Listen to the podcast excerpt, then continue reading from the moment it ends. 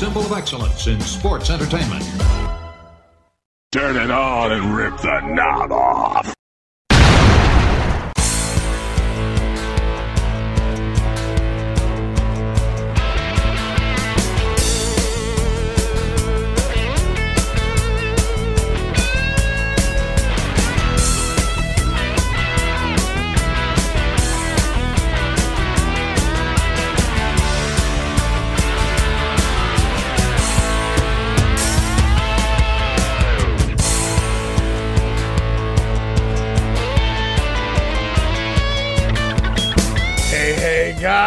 And welcome back to the Wrestling Memory Grenade. Now at episode 110. That's 110, guys. And I am your host, Ray Russell, here. And this week on the program, we'll be talking all about all of the January news and show results for 1988 in the World Wrestling Federation. Hope everyone enjoyed the holiday, Thanksgiving, of course, Christmas, Hanukkah, whatever you may celebrate right around the corner, and of course, New Year's also around the corner. You can celebrate that or not. It's going to happen either way. And I hope the last episode didn't get lost in the shuffle for you. I know everybody was running around, cooking meals, making travel plans. But episode 109, last time around, we covered the January 2nd, 1988 edition of Saturday Night's main event. It was Hulk Hogan defending his title against King Kong Bundy in a rematch, but the real story there was the attack afterwards from one Andre the Giant. Andre choking the life out of the Hulkster, at least according to Vince McMahon and Jesse Ventura. We thought at one point Hulk might even need a tracheotomy, but he started breathing on his own. The power of Hulkamania, dude. You best be believing in that big man upstairs, Hulk.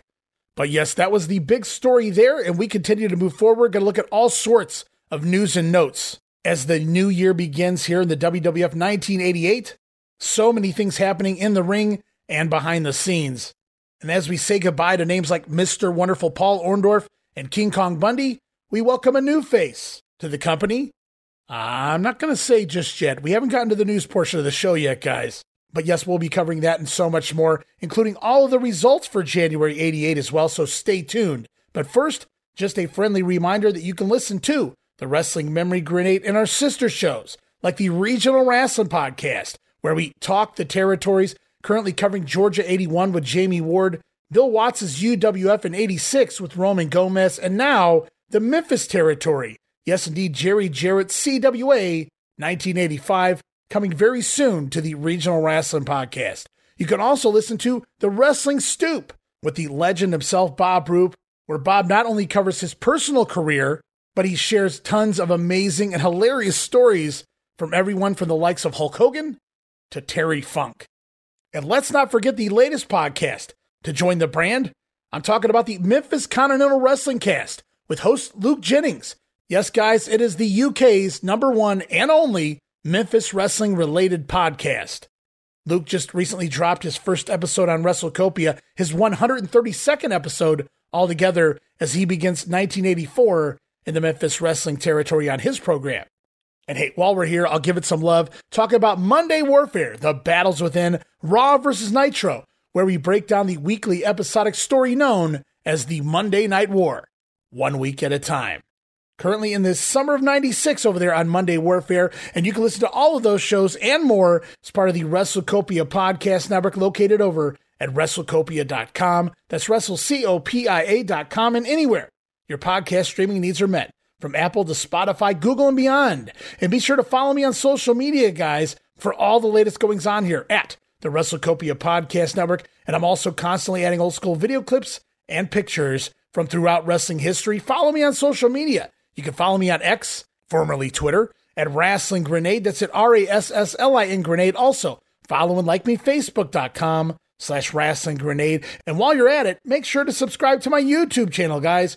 YouTube.com slash wrestling grenade. And last but certainly not least, now would be a tremendous time to become a WrestleCopia patron. Talking about that $5 all access tier, guys. And you can find me over there at patreon.com slash WrestleCopia. That address again, patreon.com slash WrestleCopia. Yes, indeed, five bucks gets you all sorts of gifts, including my insanely detailed book-like show notes pages and pages of show notes, for every episode of The Grenade Show, plus Monday Warfare and the Regional Wrestling Podcast. Plus, you'll also get early access to many of the podcasts here on WrestleCopia, where you can listen days and sometimes as much as a week earlier than the rest of the listeners. And it's remastered versions of the earliest episodes of The Grenade Show covering the 1989 NWA project. Includes enhanced sound quality, plus new content and conversation never heard before. And that's still not all. You also get digital downloads for your viewing and reading pleasure, random bonus video drops, and of course, our Patreon exclusive watch along series covering mini past WWF and WCW events. And you get all of that for the low, low price of just $5. No subscription, cancel anytime. Please help show your support. Give it a try for a month. I think you'll like the content that I offer, and every penny of it goes right back here into paying the bills at the WrestleCopia Podcast Network. So please, if you have a few bucks to spare, you're looking to support that next up and coming podcast brand, please consider making it WrestleCopia. As the network continues to grow, I need to purchase even more hardware. So if you can, help me pay some of these bills to keep the WrestleCopia Podcast Network and all of the wonderful shows here up and running for the months and the years to come. And now, with all of that out of the way, guys, you know what time it is. Time to get back into the real deal, what you guys came here for. And we're going to kick it off this week with January news for 1988 and the World Wrestling Federation. And right off the bat, it's coming. Mark your calendars now. It is official. The WWF's first ever live broadcast on national TV takes place Friday night, February the 5th on NBC. In prime time, no less, 8 p.m. Eastern, a one hour special pegged to feature three, count three, WWF World title matches. More on that in the weeks to come. But before we even get to February, let's not forget January 24th, a live major event on the USA Network talking about the Royal Rumble. Yes, indeed, the first ever, the inaugural Royal Rumble event, at least on television. And we've heard lots of matches and segments being announced for the show. Some of them will take place, some of them won't. We know there's going to be a meeting in the ring right now. It's being called a debate of sorts between Hulk Hogan and Andre the Giant. Going to be a whole lot more to that before we get there. Also on the card, we've heard as of late, thanks to Primetime Wrestling, Gorilla Monsoon announcing Ricky Steamboat battling Ravishing Rick Rude, and the Young Stallions taking on the Islanders. Let's not forget Dino Bravo planning to set that world bench press record, looking to bench somewhere over 700 pounds. The ladies tag team champions, the Glamour Girls, Leilani Kai, Judy Martin, set to defend their ladies tag team titles against the Jumping Bomb Angels, Noriyo Tateno and Itsuki Yamazaki, in a two out of three fall encounter. And of course, let's not forget the 20 man over the top rope Royal Rumble event. As we go right now to a special interview with Mean Gene Okerlund standing by with one of the many men involved, it's the outlaw, Ron Bass. All right, Gorilla Monsoon, Bobby the we- Bobby the Brain Heenan. You know, of course, you're talking about it, about the big Rumble Royal that's going to be taking place live here on the USA Network from the Copps Coliseum in Hamilton, Ontario, Canada, at 7 p.m. Eastern Time on Sunday night, January the 24th. What an extravaganza this is going to be, and it happens all free right here on the USA Network. By the way, in addition to the Rumble Royal, Ricky Steamboat to go against Ravishing Rick Rude, Young Stallions to meet the Islanders in two out of three falls. Also, a title defense for Jimmy Hart's Glamour Girls, two out of three falls against the Jumping Bomb Angels. Now, on to the Rumble Royal on the 24th from Hamilton here on the USA Cable Network. Outlaw D. Uh, Ron Bass, you are going to be one of a number of men that's going to be involved in this extravaganza. Actually, before the event takes place, numbers. Are ladies welcome? Huh? Ladies- Are ladies welcome? No, they're not welcome Well, at Miss all. Betsy will be there. You better believe it, son. Let me tell you for sure. All right, the numbers are going to be put in a hat. You're going to draw them out just prior to the match 130, back right? in the locker room. Then two men start, and every two minutes thereafter, one man is added. What's going to happen there, Mean Gene, if you happen to be number one or if you happen to be number two, is you're going to be in that ring for a long, long time. In other words, you're going to have to reach way down that bag of tricks and you're going to have to be really resourceful or you're going to have to be just plain bad. And in either case, the big old outlaw, he's either one. You look up and down that line, brother. There can't be no tag teams in here. It's every man for himself. It's called a Royal Rumble. And what happens? Number one through number 30. If I'm number one, I got to beat 30 people. And you better believe you're looking at the man who can do it. So right here on the USA, people, you better be believing that the big outlaw and Miss Betsy, we're going to be in there. If we're one, we'll take them all. If all right, get ready. It is the Rumble Royal on January 24th at 7 p.m. here on the USA Network. Please. So, not really sure when this was recorded. Don't know if Mean Gene just had a few cocktails beforehand, but referring to it as the Rumble Royal, though everything on TV for the last few weeks has been referring to it as the Royal Rumble. So, let's get that straight. Now, here's the interesting thing a couple of other matches were also recently announced on the last two episodes of Primetime Wrestling. Those matches will not take place on the event. It was originally announced that the Killer Bees would be taking on Demolition in a tag team encounter, I believe replaced by the Islanders Young Stallions match. Now, I haven't gotten there yet. I haven't done a lot of research on who is where because even though the Royal Rumble takes place, it's a huge event. It's just another night for the WWF. So some of the talent actually wrestling in other cities the same night as the Royal Rumble going down in Hamilton, Ontario. Will the Killer Bees or Demolition be there? We'll just have to wait and see.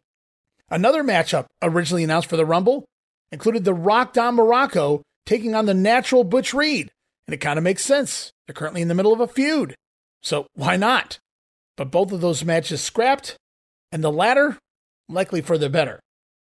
It's rumored that Ken Patera and Billy Jack Haynes, one of the latest additions to the tag team scene here, are going to be given a tag team name. Appropriate? Yes, indeed. Talks are that they're going to be referred to as the Oregon Connection. Boy, put a lot of thought into that puppy. Now, Billy Jack Haynes won't be here long, so this never comes to fruition. For those scratching their head, I never heard of that.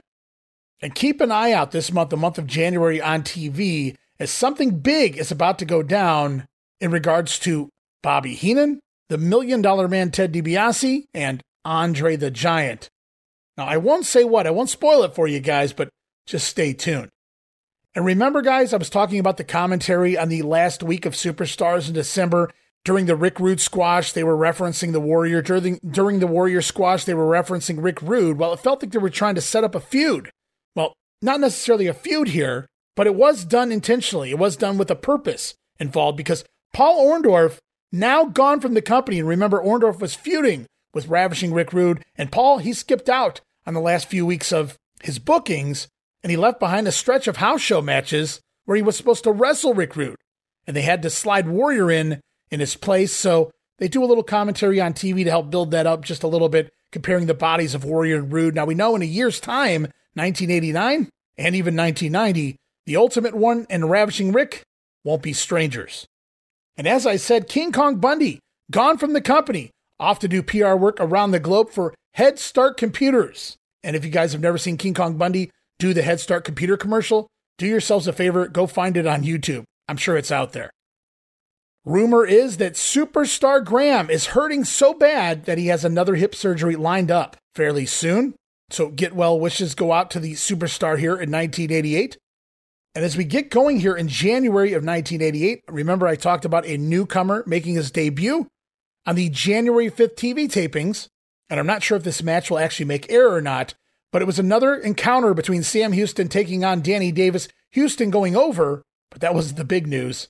Though it may have been the good news for Sam Houston because up next was bad news.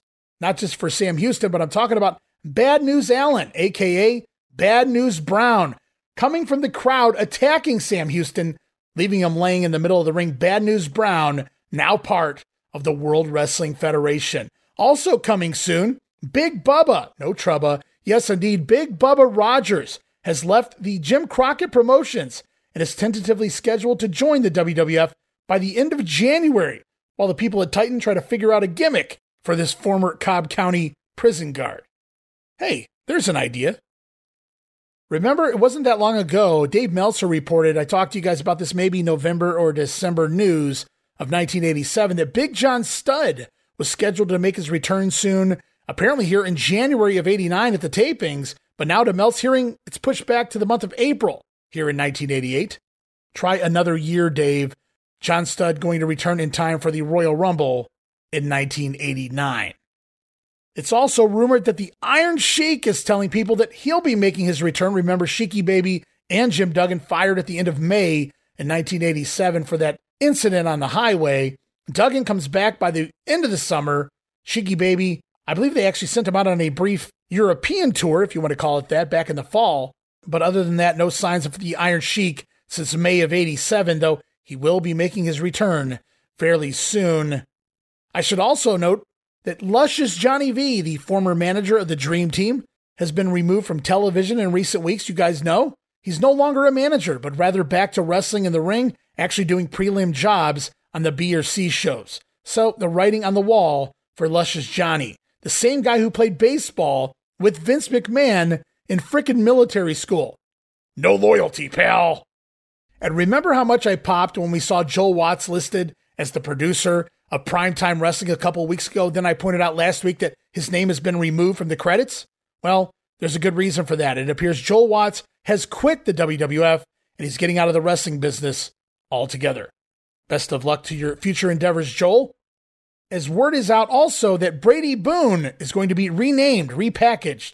Remember, he's being billed as the cousin of Billy Jack Haynes. Well, apparently, you can't be a cousin unless you have the same last name, in Vince's mind anyway. So there was talk of renaming Brady Boone to Brady Haynes. That won't last long because Billy Jack Haynes continues to miss some dates. He has uh, quote unquote heart irregularities. We know there was some medication involved there as well. Perhaps he was taking too much. Some say he was taking not enough. Depends on who you want to listen to. Either way, Billy Jack Haynes going to be gone here after the first, eh, second week of January 1988. No more Billy Jack Haynes here in the World Wrestling Federation. And now, just two months out, well, three months out, if you're talking the beginning of January, but this, this report actually came out at the end of January. So just two months out. And the rumor is that WrestleMania 4 will be taking place in Atlantic City, New Jersey. Trump Plaza, so two months away from WrestleMania. And the rumor is the WWF headed to Trump Plaza for WrestleMania 4.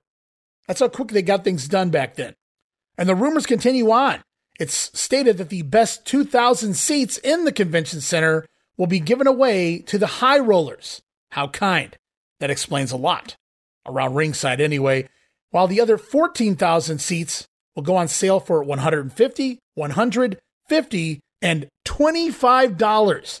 You can do inflation, guys. And still, $25, what is that? 50, 60, 70 bucks in today's money for in a 16,000 seat venue for WrestleMania? Yeah, I'm sold. I should also note as we continue on here in the news, after only a couple of months of the WWF, remember they were pulling back on the house shows, no longer doing the C shows. Well, after only a couple months of two shows per night, the C shows are back here in 1988. Can't wait to cover those. See who headlines the C shows heading into the new year. And in a scary report of sorts, Bam Bam Bigelow apparently has knee issues. Yes, indeed, one of his knees bothering him so we'll have to keep a close eye there on the Bammer and that knee injury as he continues to wrestle in the ring. Speaking of the ring, there have been recent bunkhouse battle royals featuring George the Animal Steele. And the story in those matches is the animal isn't getting in the ring. Sound familiar? WrestleMania 4? Yes, it's reported months before, at least going back to January, that George Steele was doing the gimmick where he was coming out for the Battle Royal, but never entering the ring perhaps pulling a, a name or two out before leaving ringside. And of course, like I just said, we'll see that at WrestleMania 4. And for decades, we wondered why. What the hell was going on there? As a kid, I told myself that's just the George Steele character. He doesn't know to get in the ring. And of course, they eventually make him leave ringside. Even Jesse and Gorilla are confused on commentary. Gorilla thinks Steele must have gotten in the ring because he had to be eliminated to be on the outside. Many, many years later, in a shoot interview, Jim Myers, aka George Steele, claimed that on the way out to the Battle Royal at WrestleMania 4, remember the steps on the way down on Trump Plaza? He claimed he twisted his knee coming down one of those steps and thus never got in the ring because he didn't want to aggravate the injury. Now, I'm not saying Myers didn't have a knee injury heading into WrestleMania 4, but that's simply not the case because he was pulling this all the way back in the month of January in 1988. So, just a fun little tidbit there.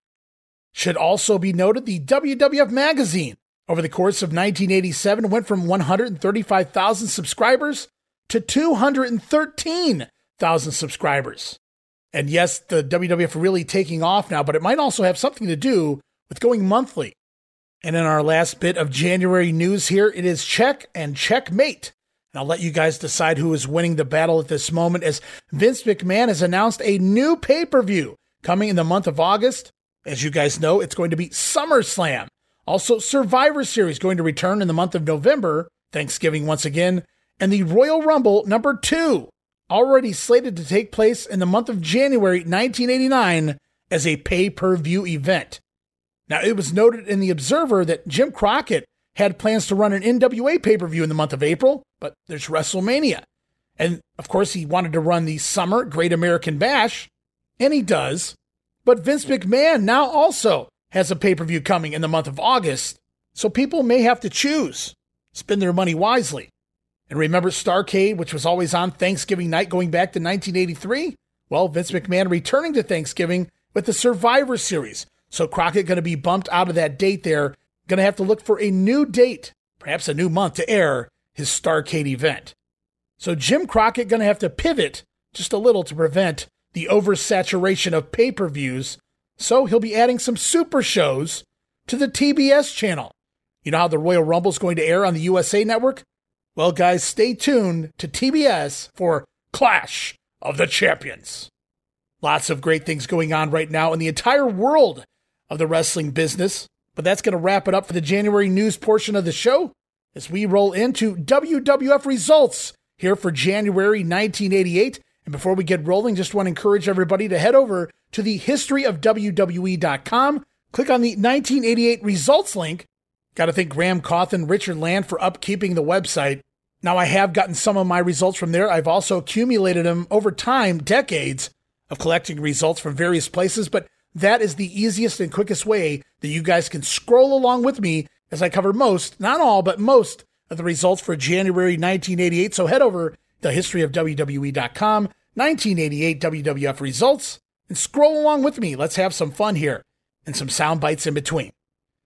And with the new year, you guys are going to notice a lot more similarities, a lot more events falling into a cookie cutter type booking schedule. Not as many changes on the card as we had seen in past years.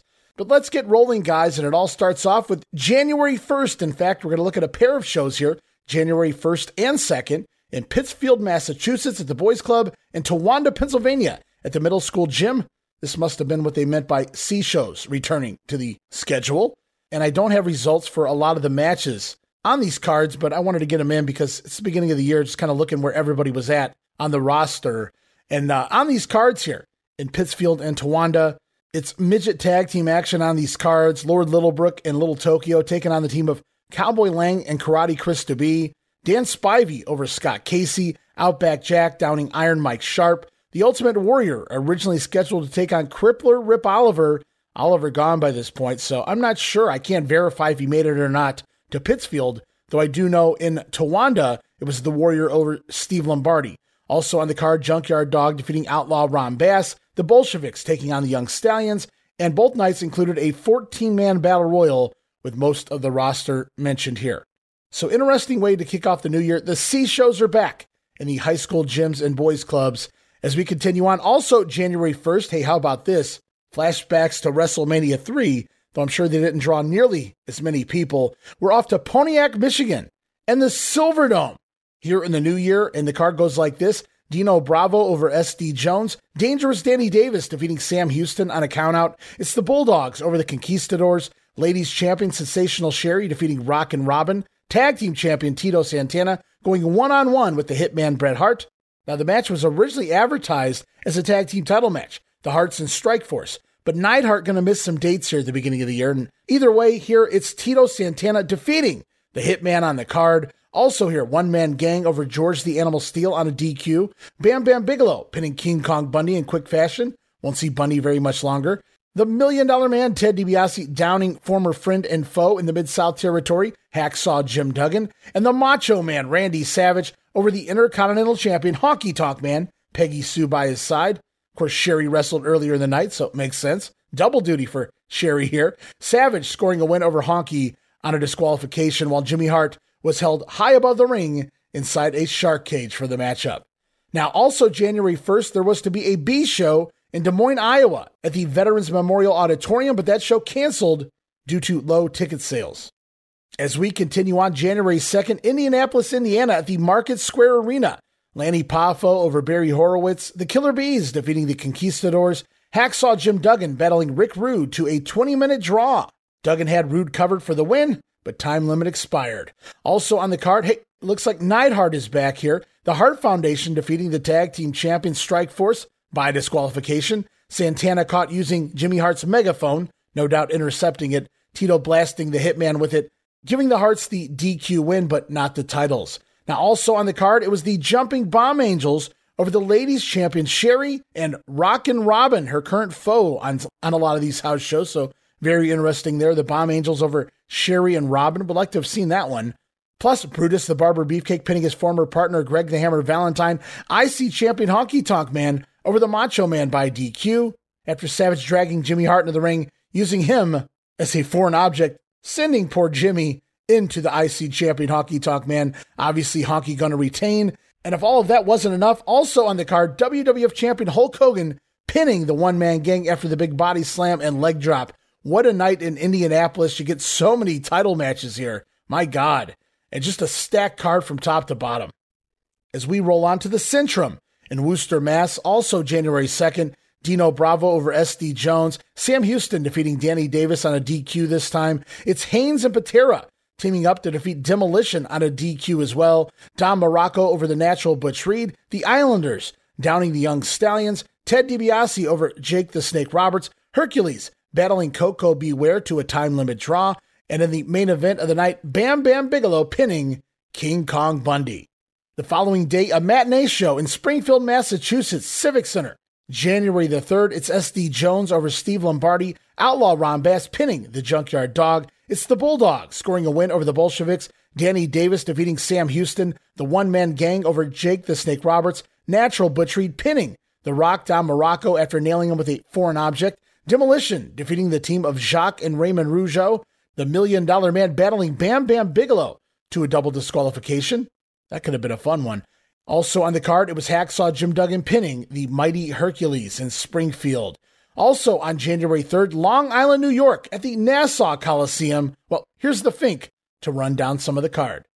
The Nassau Coliseum on Long Island. The World Wrestling Federation kicks off its 1988 season there on Sunday night, January 3rd, with our second annual Bunkhouse Brawl. You come to the ring dressed as you please. You do anything you want, bring anything you want. 30 of the greats will be in this affair, including the Ultimate Warrior, Demolition, The Rock, Don Morocco, Hacksaw Jim Duggan, the One Man Gang, the Junkyard Dog, out of retirement, the Big Cat Ernie Ladd, and many more coming to the Nassau Coliseum in the second annual Bunkhouse Brawl on Sunday night, January 3rd. All right, so there is the Fink promoting a bunkhouse brawl here.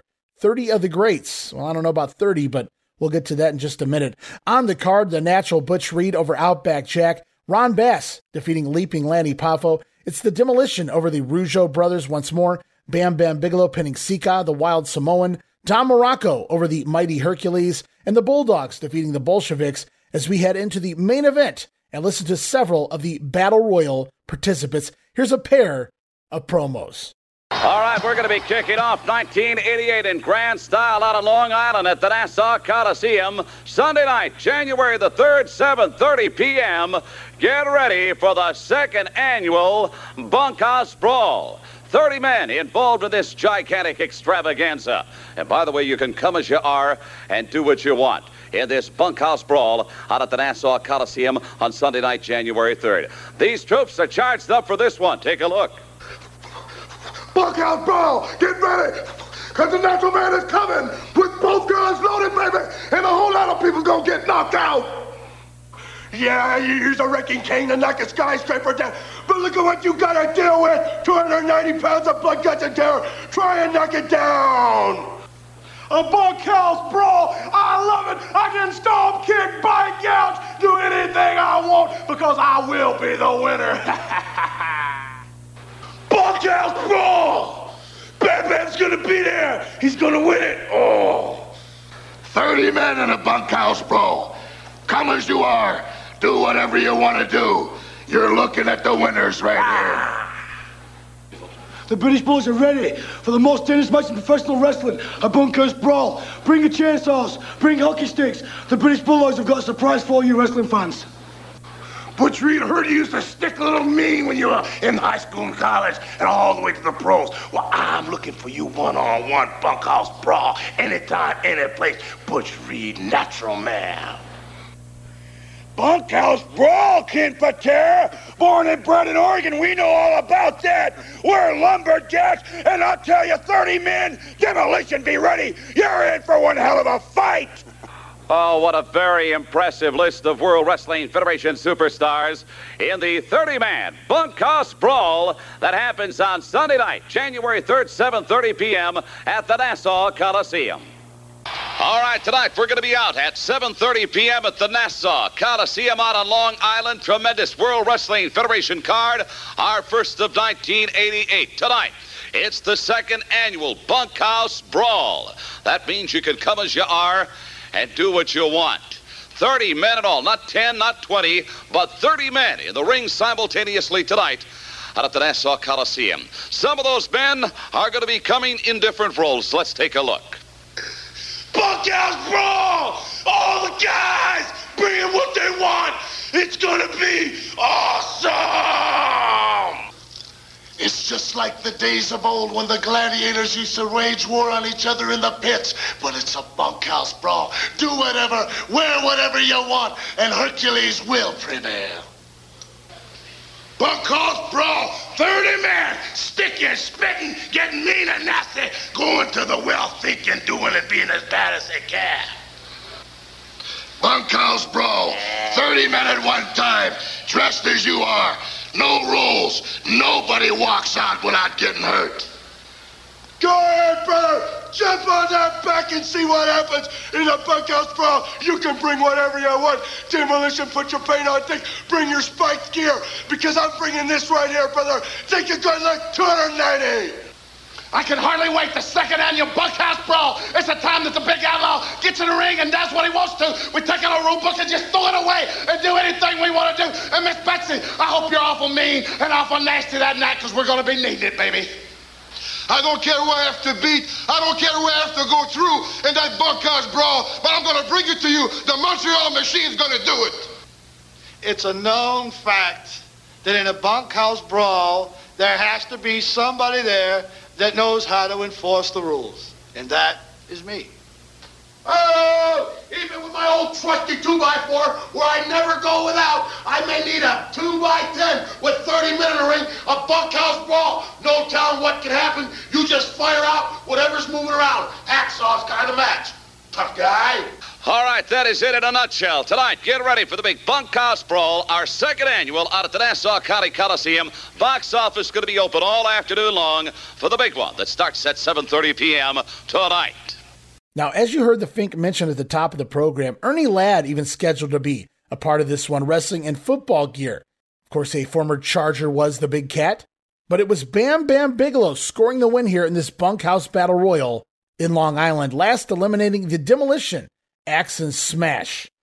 Now that'd be a fun finish. As we continue on, lots going on here on January the 3rd. Off to the familiar Mid Hudson Civic Center. We've seen a Raw or two air from there. In Poughkeepsie, New York, on the undercard, midgets Lord Littlebrook and Little Tokyo defeating the team of Cowboy Lang and Karate Chris Dubé. Dan Spivey over Cowboy Scott Casey. Koko B. Ware downing Steve Lombardi. The Islanders over the Young Stallions. Ladies Tag Team Champions, the Glamour Girls over the Jumping Bomb Angels, Jake the Snake Roberts defeating the Million Dollar Man Ted DiBiase in the main event. Also on the card, Jerry Allen scoring a win, but his opponent unknown. We just know that Jerry Allen scored a win there in Poughkeepsie. Now, also January 3rd, we go all the way down to Columbus, Georgia, in the Municipal Auditorium. Killer Bees over the Conquistadors, Sensational Sherry successfully defending her title over Rockin' Robin. Tag team champions, Strike Force, retaining over the Hart Foundation. It's Brutus Beefcake over Greg the Hammer Valentine. Randy Savage with a DQ win over IC champion Honky Tonk Man. Now, also originally announced for this card was Mr. Wonderful Paul Orndorff taking on Ravishing Rick Rude.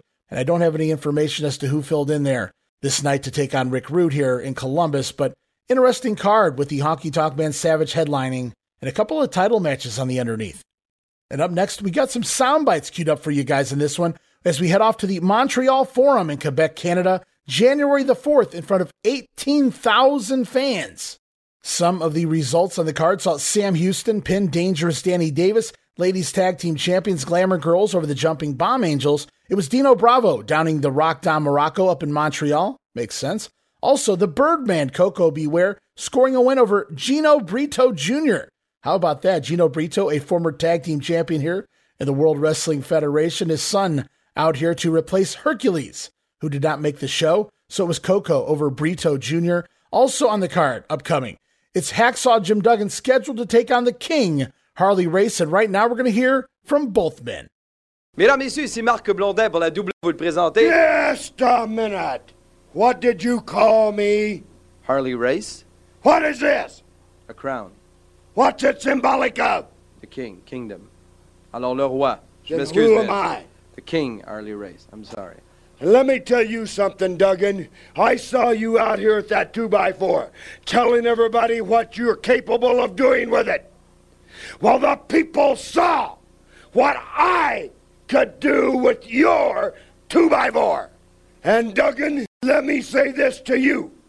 It's going to be like an instant replay with the 2x4, only you're going to feel the pain all over again.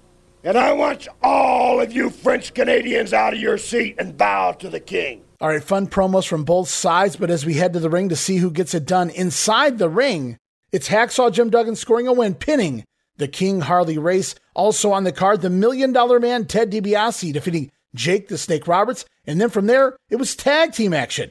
Demolition scheduled to take on the team of Ken Patera and Billy Jack Haynes. And right now, we're going to hear from both sides.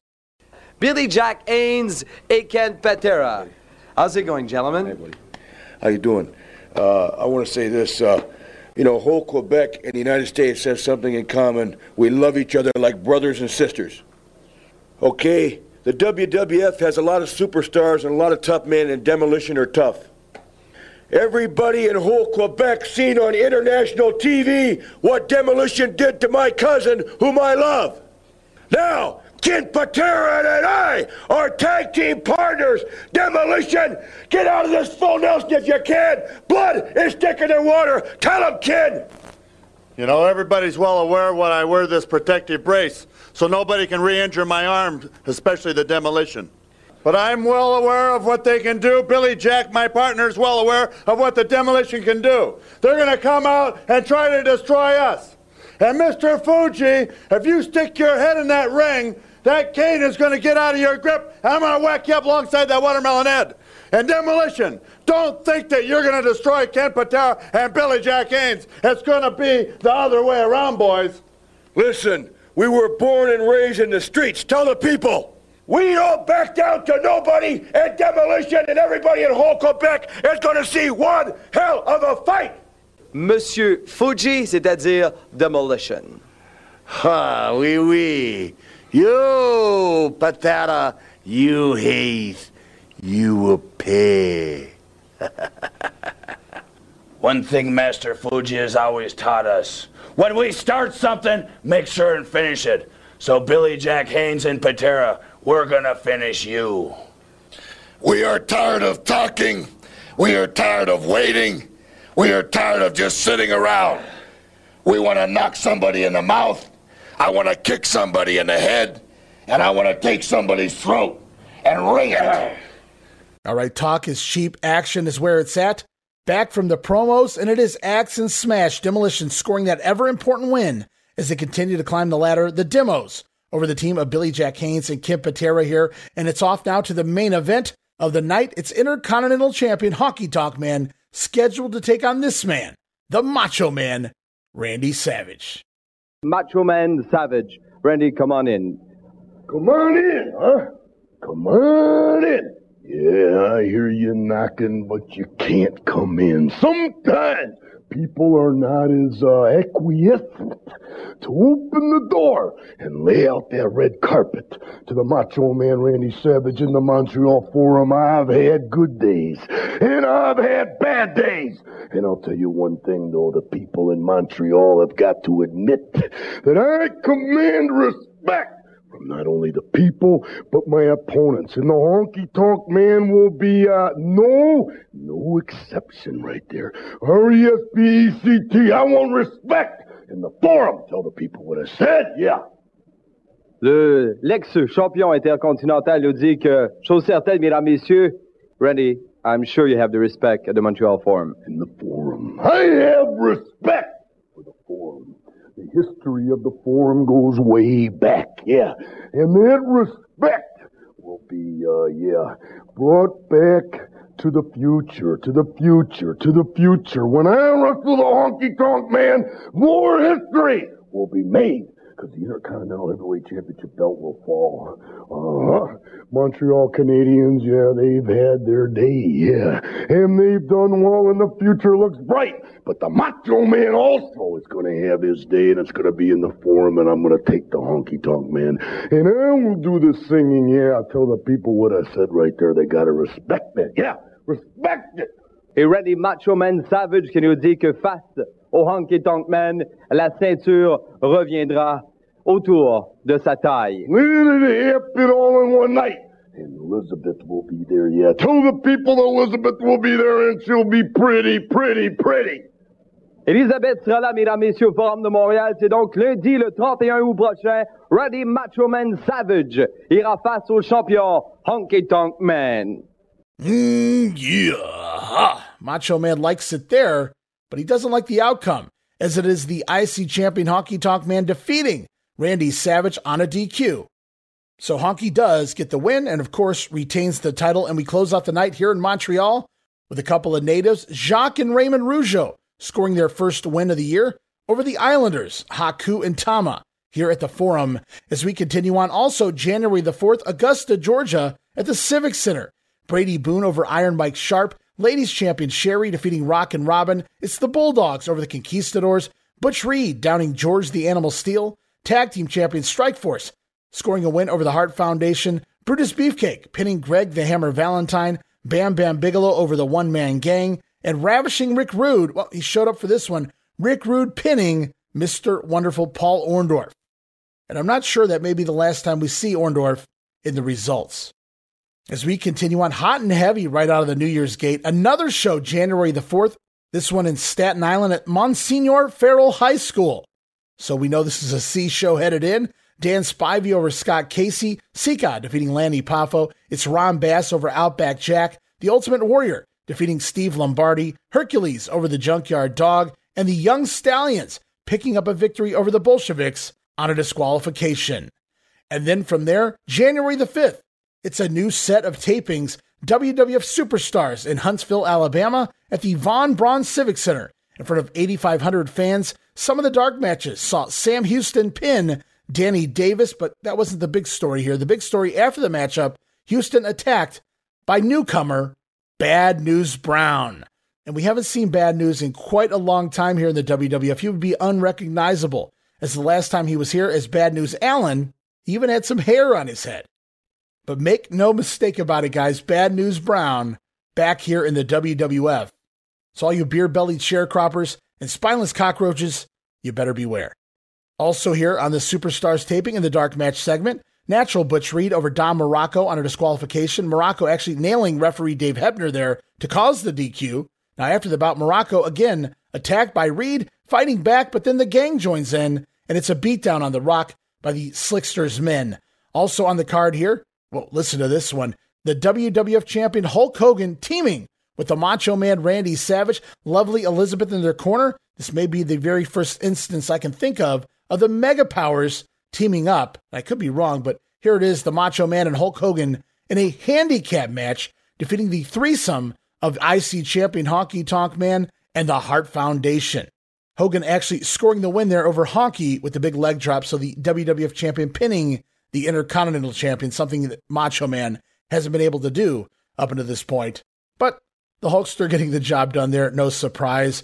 Here, here's an interesting tag team match. It'll actually air on an international taping for Wrestling Challenge. It's Hacksaw Jim Duggan and Jake the Snake Roberts teaming up to defeat the team of Virgil and the Million Dollar Man Ted DiBiase by DQ. Virgil caught nailing Duggan with a chair on the outside. And the baby faces with even more of a moral victory here, fighting off DiBiase post match, chasing him away with Damien. And last but not least, here on this Superstars taping, oh boy, this is actually going to make air on the January 18th episode of Primetime Wrestling. And I encourage everybody to go check this out right now on the Peacock. Eight man tag team action. Going to see the Killer Bees team up with the JYD B and George the Animal Steele B. Yes, all four men wearing masks to the ring for this matchup. So the Killer Bees, Junkyard Dog, and George Steele downing the quartet of the Bolsheviks and the Conquistadors. Dog scoring the win after the big thump, the power slam on one of the Conquistadors there. Match goes about 10 minutes. Again, on the January 18th edition of Prime Time. Go check it out right now. But we roll on January 6th, Wrestling Challenge taping. Right out of the gate, another matchup tape for the January 18th Primetime Wrestling. Going to see Billy Jack Haynes and Ken Patera defeat the duo of the Heenan family members, Hercules and King Harley Race, on a disqualification. Now, this match is going to go 15 minutes before Hercules finally attacking his former foe Haynes with his big steel chain. And even more interesting, on commentary for this matchup, the odd pair of Vince McMahon and Nick Bockwinkel. Another match worth checking out for sure. Other dark matches here at the Challenge taping in Nashville. Going to see Greg the Hammer Valentine over Brutus the Barber Beefcake.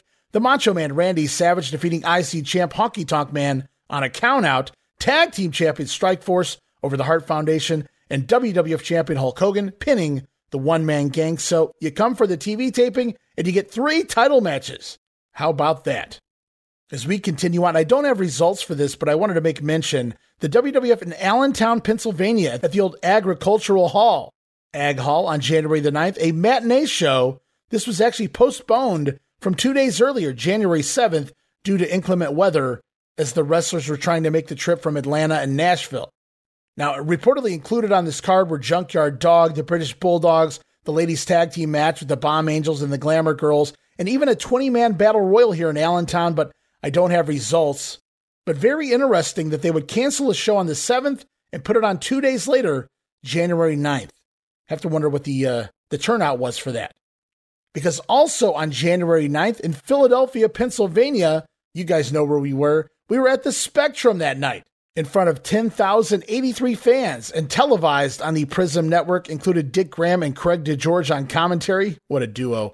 On the card, Dino Bravo with new manager Frenchie Martin scoring a win over Special Delivery Jones with his patented side suplex. It was Greg the Hammer Valentine, Jimmy Hart in his corner, pinning Brutus the Barber Beefcake.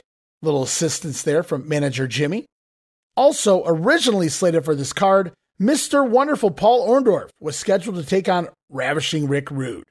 All right, Spectrum here at Philly. Get ready. Saturday, January the 9th, 1.30 p.m. It is going to be a big family afternoon family presentation for the World Wrestling Federation. Saturday will be a family day after the first of the year. You can get mom, dad, the kids, grandpa, grandma, Uncle Harry, Aunt Blanche. Oh, by the way, a very merry, merry Christmas and a happy, healthy, and prosperous 1988 from all of us here at the World Wrestling Federation. It'll return title defense in a 15-foot high steel cage. Ladies and gentlemen, the current Intercontinental Heavyweight Champion of the World, Honky Tonk Man, in a steel cage will defend against Macho Man Randy Savage, pulling out all stops, undoubtedly, for a match of this magnitude.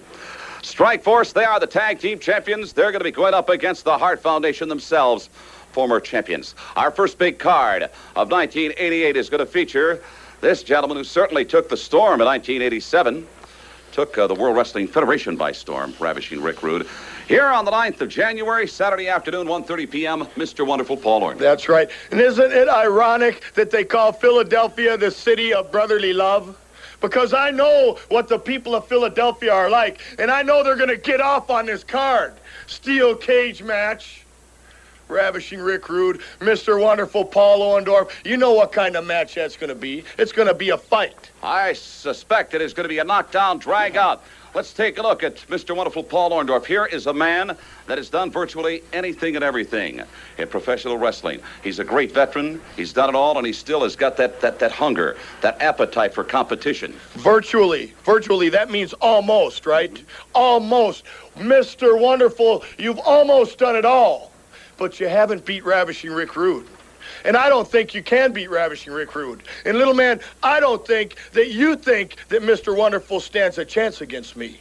Well, the impression I get in talking to you that Paul Orndorff is yesterday and Rick Rude is tomorrow. That's right. Ravishing Rick Rude, the shape of things to come, the perfect combination of Beauty and the Beast. I am truly simply ravishing, to say the very least. It's a little too heavy for me. I don't know if I can stand a whole lot of that. Philadelphia, get ready. We're going to crank up the new year at Grand Style on Saturday afternoon, January the 9th at 1.30 p.m. All right, so we hear Rude cut a promo there on Orndorff, but Mr. Wonderful, by this point, completely gone from the company. So in his place, it's the Ultimate Warrior subbing in for Paul Orndorff in one of their earliest matches I can remember, at least here in the WWF. It's the Warrior battling Rick Rude to a double countout, both men brawling on the outside on the floor. And we'll see more of Rude and Warrior here soon, as well as in 89, as well as in 1990. Rude just couldn't get away from the Ultimate One.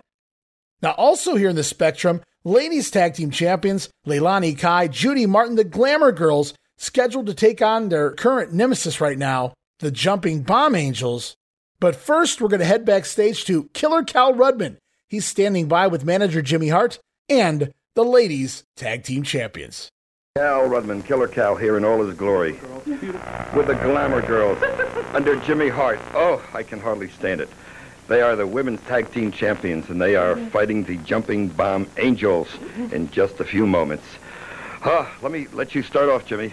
First of all, Cal, keep your hands off these beauties, baby. Let me tell you something, Daddy. You know, they say gentlemen prefer blondes. Diamonds are a girl's best friends. Well, baby, you know, to have the diamonds, you have to have the beautiful jewelry. Can you get a shot of this over here? Right here, Cal. Come on. Look at it, Daddy. Look at it. And like I said before, man, to keep the World Tag Team Championship belts, you have to have the diamonds. You got to keep the belts, and we'll do anything it takes to keep these championships. Why don't you tell them about it, Lonnie? Oh, yeah, diamonds are a girl's best friend. And you know this bomb angel thing is so cute. But as Jimmy's always telling us that we are the Glamour Girls, we're the World's Tag Team Champions, and we're unbeatable.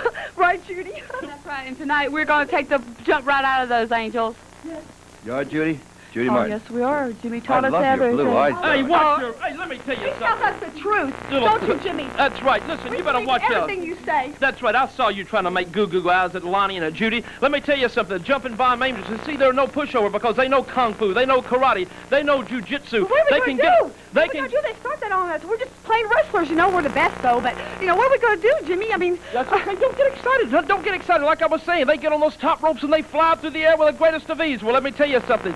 The Glamour Girls are the ladies' tag team champions, and we'll do anything it takes to keep our championship belts. And you can take that to the bank, Daddy. Yes. Ooh, I can hardly wait. We'll be right back to see it. You know, I was so happy they gave the Glamour Girls time to shine here.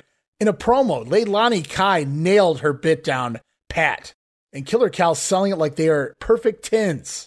Eat your heart out, baby doll. But a fun promo there, and I just really was pumped to see Leilani Kai sell the gimmick as well as she did. As we head back to the ring, not only can they cut a promo, but the ladies tag team champions can wrestle as well, scoring a win here over the jumping bomb angels. It's Martin pinning Noriyo Tateno with a, a gourd buster of sorts. Also on the card, it was the British Bulldogs over the Conquistadors. Million Dollar Man Ted DiBiase, Virgil in his corner, defeating Jake the Snake Roberts, pinning Roberts with a roll up and a hook of the tights. But it looked like DiBiase was going to get his comeuppance after the matchup. Damien out of the bag, DiBiase in trouble, but Virgil sneaking up behind, and it winds up being Virgil getting the snake instead. And I'll leave the joke there to you guys. As we close out the card, a pair of championship matches. First, it's the Intercontinental Champion Honky Tonk Man once again defending his title against the Macho Man. This one held inside the confines of a steel cage. All right, I want to take this opportunity to extend to each and every one of you and our vast viewing audience here in the greater metropolitan Philadelphia area, fans in New York, New Jersey, Pennsylvania, a happy holiday season.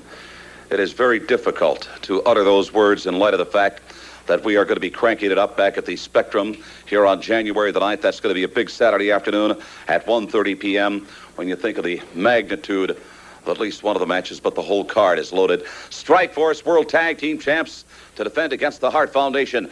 Mr. Wonderful Paul Orndorff from Tampa, Florida, will be here in town on the 9th of January to go against Ravishing Rick Rude. I say very difficult for me to be in the holiday spirit.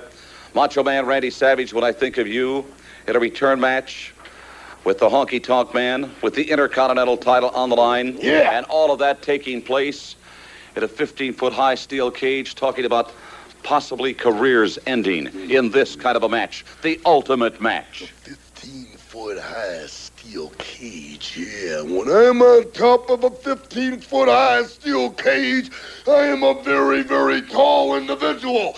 Taller than Andre the Giant, yeah. Uh huh. I remember that crisis situation, Saturday night's main event, Honky Tonk Man, when you pushed Elizabeth down real, real, real hard, yeah. Uh huh. And if it wasn't for Hulk Hogan, yeah, right there, I don't know what would have happened, yeah, because you would have kept going and going and going and going. But on top of this 15 foot high steel cage, if I get the chance to drop my big elbow on you, yeah, one half of the mega powers coming to Philadelphia to take care of the rest of your career, yeah, you're right.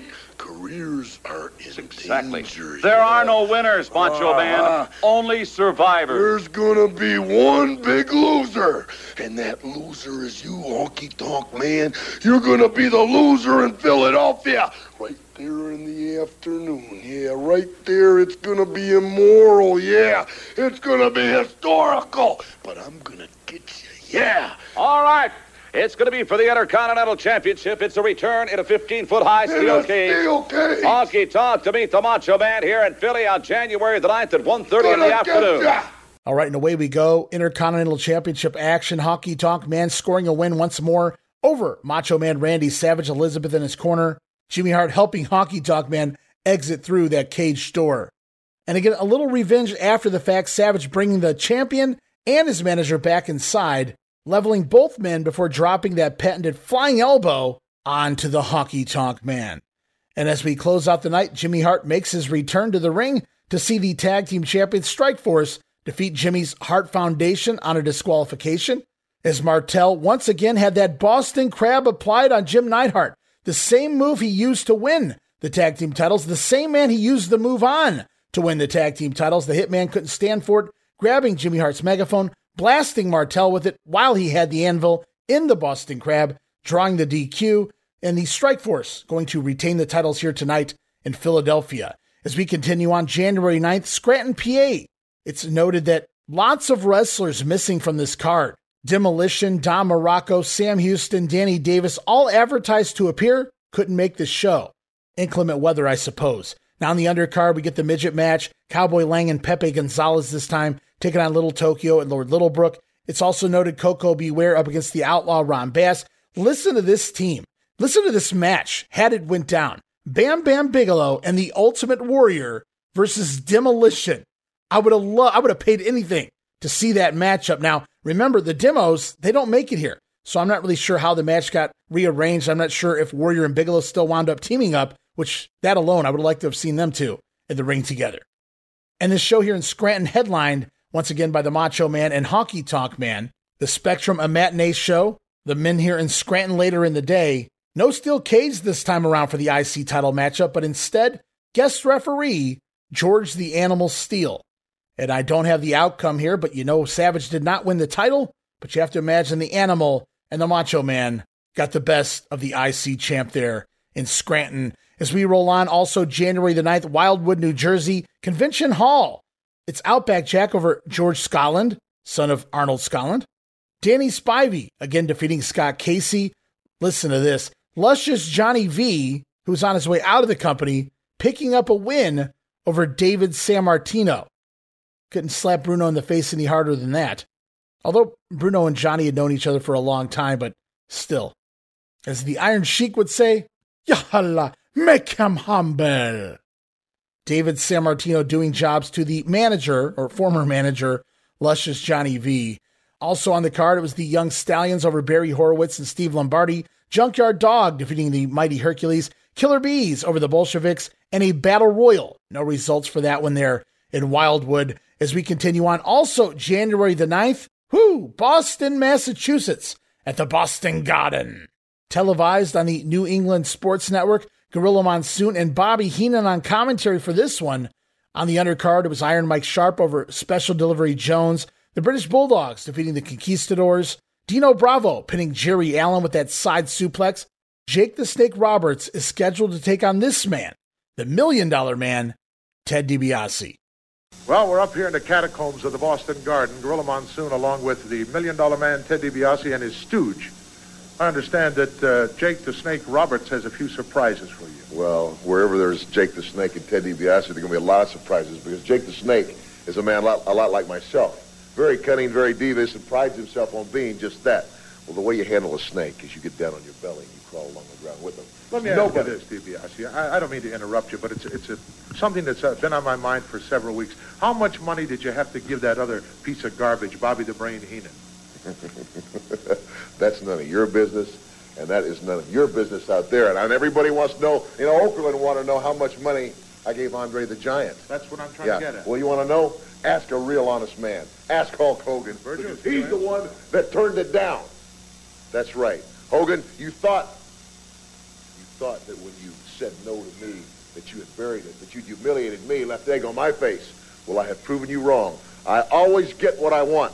I want the World Wrestling Federation heavyweight title, and through Andre the Giant, I will have just that. He who laughs last, laughs best. Gorilla I Monsoon. understand that as part of the deal, Heenan also wanted Virgil's job. Is that correct? You're real. did, did you know? Were you aware of that, Virgil? He only speaks when I let him speak. When he lets him speak. The most interesting matchup coming up here in Beantown: the Million Dollar Man taking on Damien and Jake the Snake. We'll be back. All right, and results here. Once again, it is Ted DiBiase pinning Jake Roberts with a roll up and a hook of the tights. And once again, DiBiase caught in the ropes post match. Damien coming right at him. Virgil trying to intercept, and he does his job well because it's Virgil who gets Damien instead. Also on the card here in Boston, ladies tag team champions Glamour Girls over the Jumping Bomb Angels. Greg the Hammer Valentine defeating former partner Brutus the Barber Beefcake on a count out. The two men fighting on the floor. Beefer not able to beat the 10 count back in as Valentine back inside. Jimmy Hart might have had a little bit to do with that.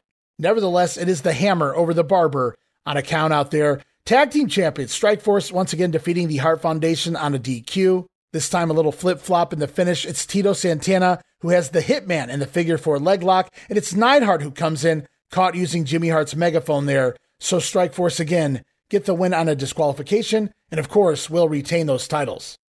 And in the big one, and honestly the only time I can recall this match ever making air, at least the only match in existence of these two on video, sees the WWF champion Hulk Hogan taking on his challenger tonight, Ravishing Rick Rude. And right now we're going to hear from both sides. 1987 certainly has been a banner year, and we're looking very much forward to 1988. We're going to be kicking it off back down at the Boston Garden on Saturday night, January 9th. We've got an 8 o'clock start, and we have a phenomenal World Wrestling Federation card that includes a title defense, his first of 1988. Come on in, world champ Hulk Hogan. You gotta be kidding me. Huge. Indeed huge. The 24-inch pythons come to town back in Boston. You have a title defense, the first here in Boston in 1988. Challenger, strangely enough, ravishing Rick Rude. Well, you know me, Gene, the first thing I'm gonna do when I hit Boston's Logan Airport is hit the ground running, brother. Because I'm headed right over to Somerville, man, to my main man, Pat Katina and Kenny's World Gym, brother. Get some hanging and banging. And you see, I'm gonna use every vehicle I got going for me to defeat this guy, mentally, physically, and psychologically. You know, there's a, got a, a lot of good-looking dames there, man, in the World's Gym. Can you imagine how good of a pump you could get on by keeping your eye on the female specimens as you're hanging and banging in there? I like that, Hulk. I like it a lot. I like it too, brother. That's why I'm going there to train before I go to the Boston Gardens. But let me tell you something, Rick Rude. My history around the WWF is like a gunslinger, man. I've shot down the Andre the Giants. The other Giants, like Stud, man, ran Bundy's into the corner. And I can tell you one thing, I can survive around here. But the largest arm in the world needs more than that just to satisfy its thirst. When you get an eight-lane highway running down a 24-inch python, you gotta use it, man, not abuse it. And Rick Rude, you can go ahead and throw all the lat shots you want, all the ab shots, all the double by shots, but you can't win the World Wrestling Federation heavyweight title by posing means. You know, I, I hate to bring it up this close to Christmas, but Rude, of course, has managed by Bobby the Brain Heenan. You know what that means. I know all about the weasel, and the weasel's got a good dude named Hercules. I survived his backbreaker. I can survive yours. All right, get ready. Coming up here at the Boston Garden Saturday, January 9th. All right, Boston Garden, we're going to be back. We're going to be kicking off 1988 in grand style on Saturday night, January the 9th at 8 p.m. A tremendous card. Many of the great superstars you see here week in and week out are currently being talked to by promoters in regards to this January 9th date. Big Saturday night back in the Boston Garden. So much tradition there with our Bruins, our Celtics, and of course the World Wrestling Federation. I want to take just a little time out to, well, to say happy holidays to my many good friends in the Boston area, to Jack and Sheila Norton down in Acton. Mass, happy holidays to you. Donnie Quinn at the Garden. Steve Cedarchuk. Oh, boy, I'll tell you. Many, many others. Ed Carpenter. Ravishing Rick Rude, come on in. You know, the way you wrapped up 1987, or are wrapping up 1987, I must say I have been very, very impressed. And apparently you've caught the eye of others, because now all of a sudden, from out of left field, you as challenger, perhaps the number one contender, as you meet the world champion Hulk Hogan for that title here on Saturday night, January 9th. That's right, little man. You're impressed.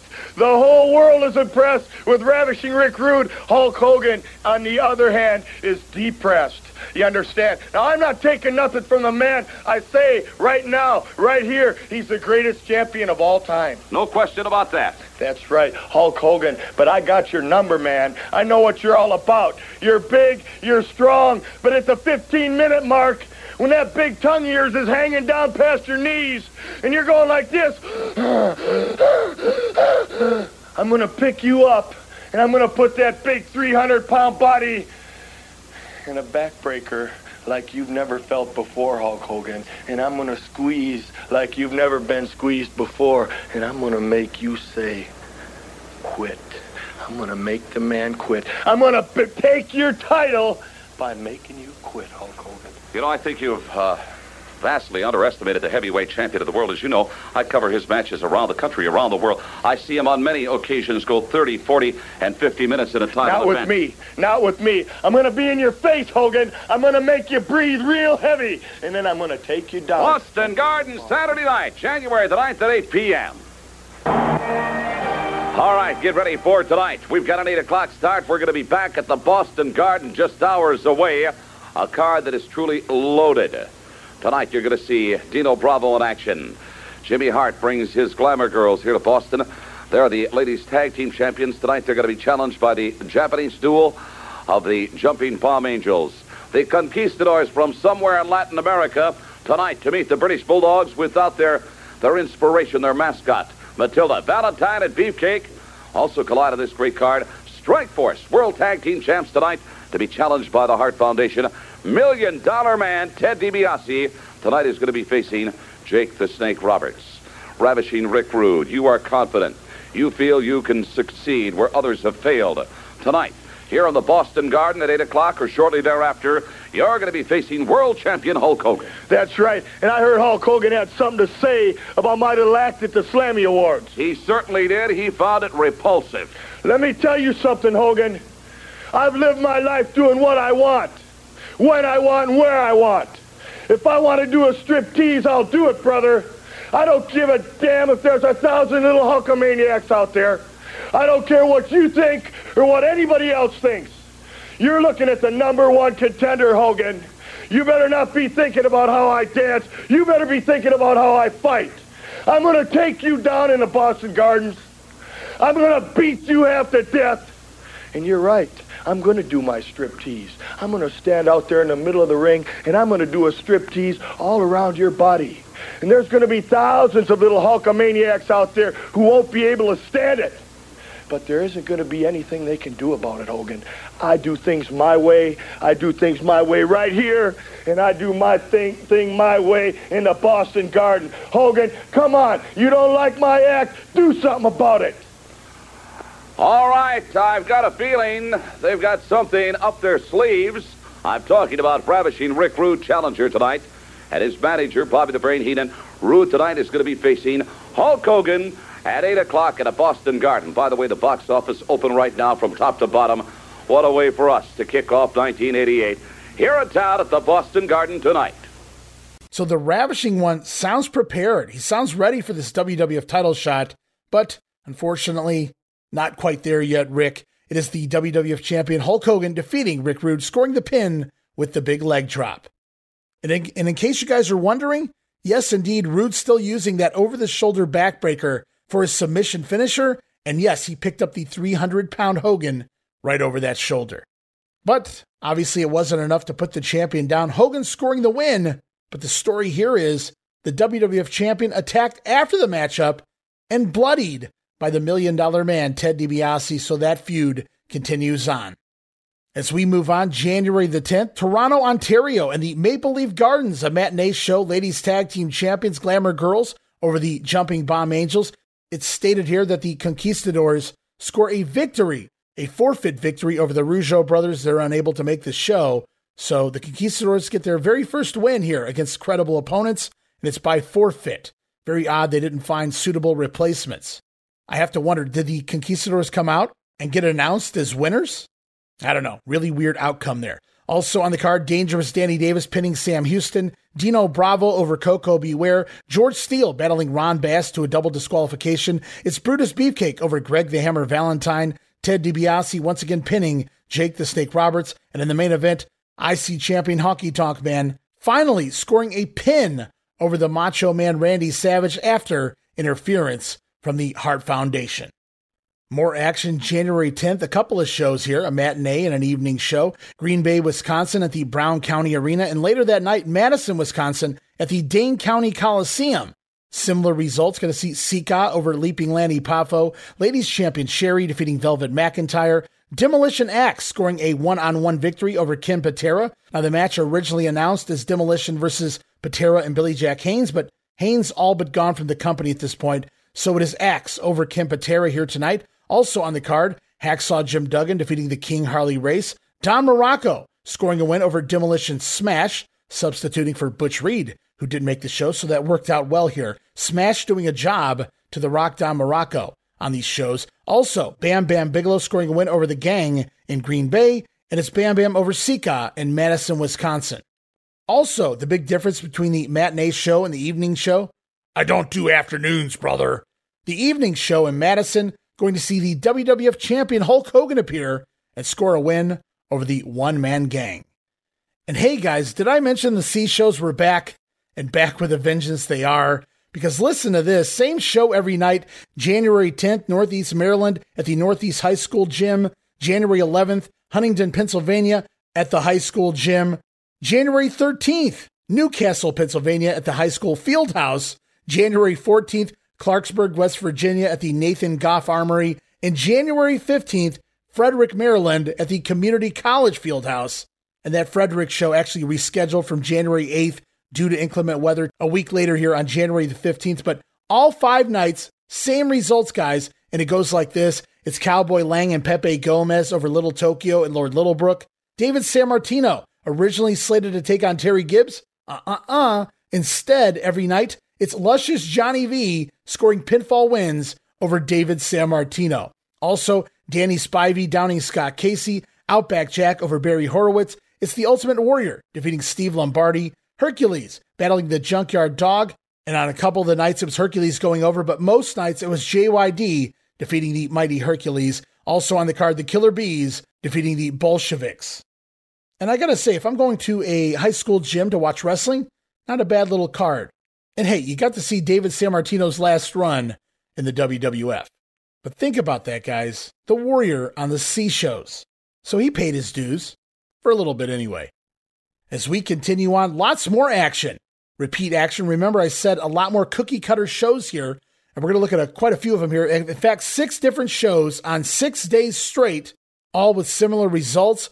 January the 11th, La Crosse, Wisconsin, La Crosse Center January 12th, Fort Wayne, Indiana at the Allen County War Memorial Coliseum. January the 13th, in front of 3,000 fans in Rockford, Illinois at the Metro Center. January the 14th, in front of 2,500 fans at the McElroy Auditorium in Waterloo, Iowa. January 15th at the Mecca in Milwaukee, drawing 12,223 fans. And you may guess there's a reason for that when they're in Milwaukee, and we'll get to that in just a minute. and also Peoria, Illinois Civic Center, January the 16th, a matinee show. All of these events having the same matches up and down the card with just a couple of small differences, and we'll get to that at the end. But right now, we're going to go to the lineup of some of these matches in Peoria. Some of the matches slated for the card Bam Bam Bigelow taking on the one man gang. It was Demolition, originally slated to take on the team of Ken Patera and Billy Jack Haynes, and the Rock Don Muraco had planned to seek his revenge against the natural Butch Reed. And right now, we're going to hear from several of those men. All right, get ready, Peoria. We're going to be back in town, back here at the Civic Center on Saturday afternoon, January the 16th, 1.30 p.m.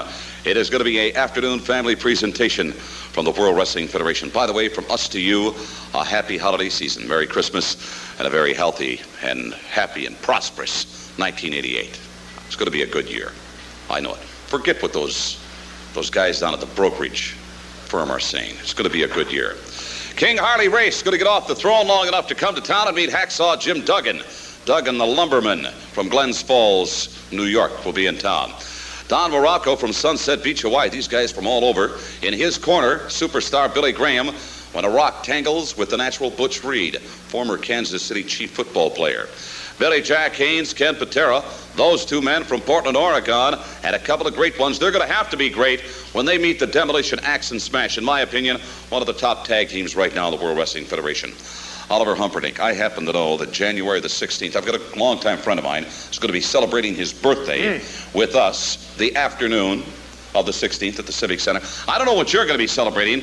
I do know that One Man Gang is going to be facing your protege, Bam Bam Bigelow. This is indeed the biggest test we've had so far since we've been here in the WWF, Mean Gene. The One Man Gang, Mr. 747. He's been running wild, doing what he wants to do. He's got a reign of terror going. But, brother, we're going to bring that reign of terror to an end in Peoria on the 16th of January when I bring the man of flame and fire, Bam Bam Bigelow, to oppose him that day. I'll tell you what, Bam Bam, you've had a red hot 1987, no pun intended. You look at 1988, you're looking at the one man gang. Yeah, I'm looking at the one man gang, and I'm looking how big he is. And I'm wondering, is he bad? Huh? Is he bad? Oh, gang, you know, when I hit you, man, I'm gonna hit you hard. And I'm gonna hit you so hard you're gonna fall. And when you fall, we might rock this building. That could conceivably happen. Remember Slick? Slick, the doctor of style. You're going to need a doctor of medicine after this one, pal. All right, Peoria yeah. Civic Center, Saturday afternoon, January the 16th, 1.30 p.m. Happy birthday, Fred Sutton. All right, Peoria, get ready. We're going to be ushering in 1988 in grand style when we return to the Peoria Civic Center on Saturday afternoon, January the 16th. We've got a 1.30 p.m. start. It is a matinee, so to speak, uh, afternoon family presentation for the World Wrestling Federation. By the way, happy holidays to everybody. I've got The Rock, Don Muraco, standing by. I'm going to talk to him in a moment, but let's talk about some of the great matches that are going to be happening here on Saturday afternoon, January the 16th. Billy Jack Haynes and Ken Patera to meet the Demolition Axe and Smash. And what about their manager, Mr. Fuji? I said, what about their manager, Mr. Fuji? King Harley Race, the great veteran, also to be on hand. He's going to be going against Hacksaw Jim Duggan. The lumberman is coming to town. Bam Bam Bigelow to meet the one-man gang in what I suspect is going to be a real shootout. It is just part of the great card slated for Saturday afternoon, January the 16th, 1.30 p.m., Peoria Civic Center. Oh, there's a lot of talk going around the World Wrestling Federation in regards to this man, you see him from Sunset Beach, Hawaii, Don Muraco, The Rock, superstar Billy Graham in your corner, and you're going to be facing the natural Butch Reed. Bru- Bruce. Bruce. Bruce. I can't say that. You know you can say that, Gene. You're a man. Bruce. You're not. You're not. You're not some. You're a. You're a. You're a man who's made this place in history. You know, Bruce. Let me tell you, your stars. No, not your stars. Your superstar has charted your destiny. You see. You thought you could get the job done. You didn't want to pick on, you didn't want to take a natural talent. You didn't want to take a superstar. You wanted to take somebody who was already there, who had been there, and try and feed off his glory. I thought he was a dead man. Thought he left him for gone, left him for some. But he is back. The superstar is back, and he's in my corner. You see. So none. You can't go calling one man gang. You can't go calling slick. You can't go calling for no help because when the cavalry comes, you see, the rock's right there. Yes, Gene. Bruce? Bruce. You know, he jumped When he was a linebacker for Central Missouri State, it was Bruce Reed. When he played linebacker for Kansas City Chiefs, it's Bruce Reed. And when he gets in the ring with the Rock Don Muraco, it's Bruce Reed. And you can tell him I said so. I like that. Let's go with it. Huh? This man, The Rock, was superstar in his corner to meet the natural Bruce Reed. All right, Peoria, we're going to be back at the Civic Center on Saturday afternoon, January the 16th. We've got a 1.30 p.m. start. Fans throughout the great state of Illinois, get ready for this one. It is going to be something else. Don Muraco, The Rock, with superstar Billy Graham in his corner to meet the natural Butch Reed. Hacksaw Jim Duggan, the lumberman, is going to be going against the King Harley Race. Also, Bam Bam Bigelow. He is red hot right now, going against the one man gang. This guy's operating like a blowtorch, this Bam Bam Bigelow. Mr. Fuji, come on in. Welcome to Peoria. You look resplendent this week. What do you smell? Something smelly over here. So I had my demolition go under the hole, into the sewer pipes, to get used to, to the smell of Peoria.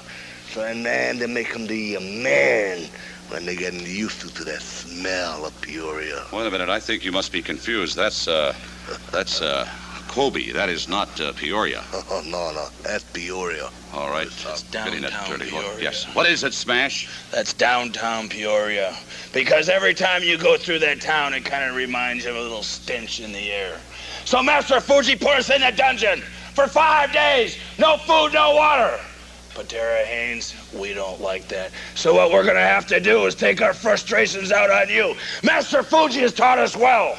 And in Peoria, we're gonna show us how good he has taught us. All right. Think of a couple of names, Axe. Billy Jack Haynes and Ken Patera. What do they bring to mind? Dirt, filth, stink, bums. You want any more adjectives? Sorry, I asked. That's all we've heard about from those two individuals. Master Fuji's drilled it into our head, conditioned us to hate those two. Why? Because they're saying a lot of bad things about us. They don't like us because we hurt Brady Boone, Billy Jack's cousin. Big deal. We hurt him and we hurt him good. And I wish we'd have hurt Billy Jack Haynes and Ken Patera and they wouldn't be a thorn in our side even now. But right here in Pe- Peoria, we're going to take care of business. Billy Jack Haynes and Ken Patera. Billy Jack, pay attention. You're in for a war. How can they talk like this at this time of the year, Mr. Fuji? I find it hard to believe. This is the holiday season. I, we never believe in holidays. All right, Saturday afternoon, the 16th. All right, now some of those matches will actually change, but everybody loves the localized promos, so I wanted to get them in anyway. Now on the card, listen to this one: Lanny Poffo defeating Rick Renslow. Some of the nights, other nights it was Sika over leaping Lanny. Sam Houston defeating Dangerous Danny Davis. Demolition Smash alternating with Axe each night. Axe or Smash defeating Ken Patera, depending on the town. Same outcome every night. Mr. Fuji tripping Patera up with his cane on the floor. Now remember, this was supposed to be the demos, Haynes and Patera, but obviously Haynes gone by this point. So Patera forced to go at it alone. Not successful here against Demolition in tag team or in singles. Also on the card, we heard the promo. Don Muraco was scheduled to take on the natural Butch Reed, but most nights Reed not in attendance. So instead, it's Don Muraco scoring a win over Sika, the wild Samoan. Hacksaw Jim Duggan pinning the King Harley race every night, as well as Bam Bam Bigelow going over on the one man gang. And ladies tag team champions, the Glamour Girls, defeating the Jumping Bomb Angels. And remember, I mentioned just a few small differences. We go up to the Waterloo, Iowa show on January the 14th. Remember, it was Bam Bam Bigelow pinning the one man gang every night on this little tour here. But a little difference here in Waterloo as it's the gang going over on Bigelow, albeit on a countout. And then we fast forward the following night, January 15th in Milwaukee. Remember, I said they drew over 12,000 fans? Well, for very good reason. In the main event, it was WWF champion Hulk Hogan pinning the million dollar man Ted DiBiase with the leg drop. As we continue on, as that was going on, more similar card action on the West Coast as well. Seattle, Washington at the Seattle Center Coliseum, January the 14th, in front of 10,700 fans. The following night, January 15th, at the Los Angeles Sports Arena, 10,000 fans out there in LA, as well as 10,000 fans out to Sacramento and the Arco Arena on January the 16th. And yes, we even have a card January the 17th in Oakland, California at the Coliseum. And those shows, they go a little something like this. Koko B. Ware over Iron Mike Sharpe, Dino Bravo defeating Jerry Allen, it's Outlaw Ron Bass over Brady Boone, the British Bulldogs defeating the Conquistadors, Greg the Hammer Valentine pinning former partner Brutus the Barber Beefcake, ladies champion Sherri over Velvet McIntyre, making the West Coast round. Good to see. Tag team champion Strike Force over the Hart Foundation, Intercontinental champion Honky Tonk Man defeating the Macho Man inside a steel cage each and every night. Finish going to see Jimmy Hart slamming the cage door on the head of the Macho Man, enabling Honky to escape, but Honky going to get that elbow drop after the matchup. And just a, a, few differences here on the cards. In Seattle, it was Rick Rude over Jake the Snake Roberts, while in Los Angeles and Sacramento, it was Jake Roberts defeating Rick Rude on a countout. And as we close out this little West Coast tour, or at least this little group of shows, the Oakland Coliseum going to draw a little more because it's WWF champion Hulk Hogan pinning the one man gang. Now, we talked about that card January 16th in Sacramento. The WWF also earlier in the day had a matinee show in San Diego at the Sports Arena with similar preliminary matches, but a little different action on the upper card. Going to see Ravishing Rick Rude over Brutus the Barber Beefcake. Jake the Snake Roberts battle Greg the Hammer Valentine to a double countout. And in the main event, the Macho Man teaming with WWF Tag Team Champion Strikeforce, scoring a six man tag team victory over IC Champion Honky Tonk Man and the Hart Foundation. And I have to wonder because the matinee and evening show was San Diego and Sacramento so close together that they feared, well, somebody might go to both of these events. So let's change up the important matches. That's the only thing I can come up with here. As we continue on to Chicago, Illinois, and the Rosemont Horizon, January the 16th, in front of 10,700 fans, leaping Lanny Poffo over Sika, the Ultimate Warrior pinning the King Harley race. It's Sam Houston over Dangerous Danny Davis with the Bulldog. Ladies Tag Team Champions Glamour Girls defeating the Jumping Bomb Angels. Now, it's reported six man tag team action here. It says Ken Patera, Billy Jack Haynes, and Hacksaw Jim Duggan defeated Demolition and Mr. Fuji. Now, I don't know that that happened. Did Haynes return for a night? I'm a little skeptical from my end. But also on the card, the duo of Bam Bam Bigelow and the Rock Don Muraco with superstar Billy Graham in their corner, scoring a victory over the one man gang and the natural Butch Reed. A little revenge there for Superstar. Slickster's men doing the job. And in the main event here in Chicago, uh oh, Million Dollar Man Ted DiBiase defeating the WWF champion Hulk Hogan. Don't get worked up, guys. Hogan actually disqualified after being caught using a steel chair there in Chi Town. So DiBiase picking up a victory over the WWF champion as we roll on to the Meadowlands, East Rutherford, New Jersey, January 17th. 7,500 fans out to see Lanny Poffo over Jose Estrada. The Ultimate Warrior again pinning King Harley Race.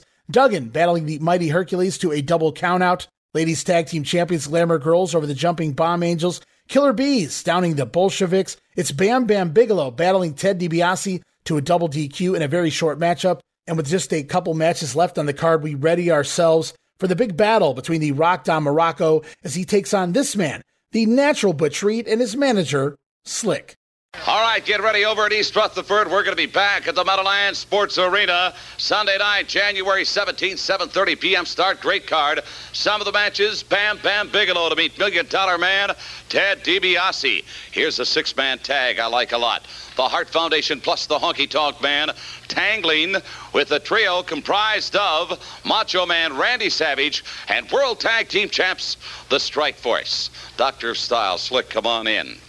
You know, some of us don't have hair, and others are less fortunate, such as yourself. It'll return. Don no, Muraco. I don't like you. I don't like you at all.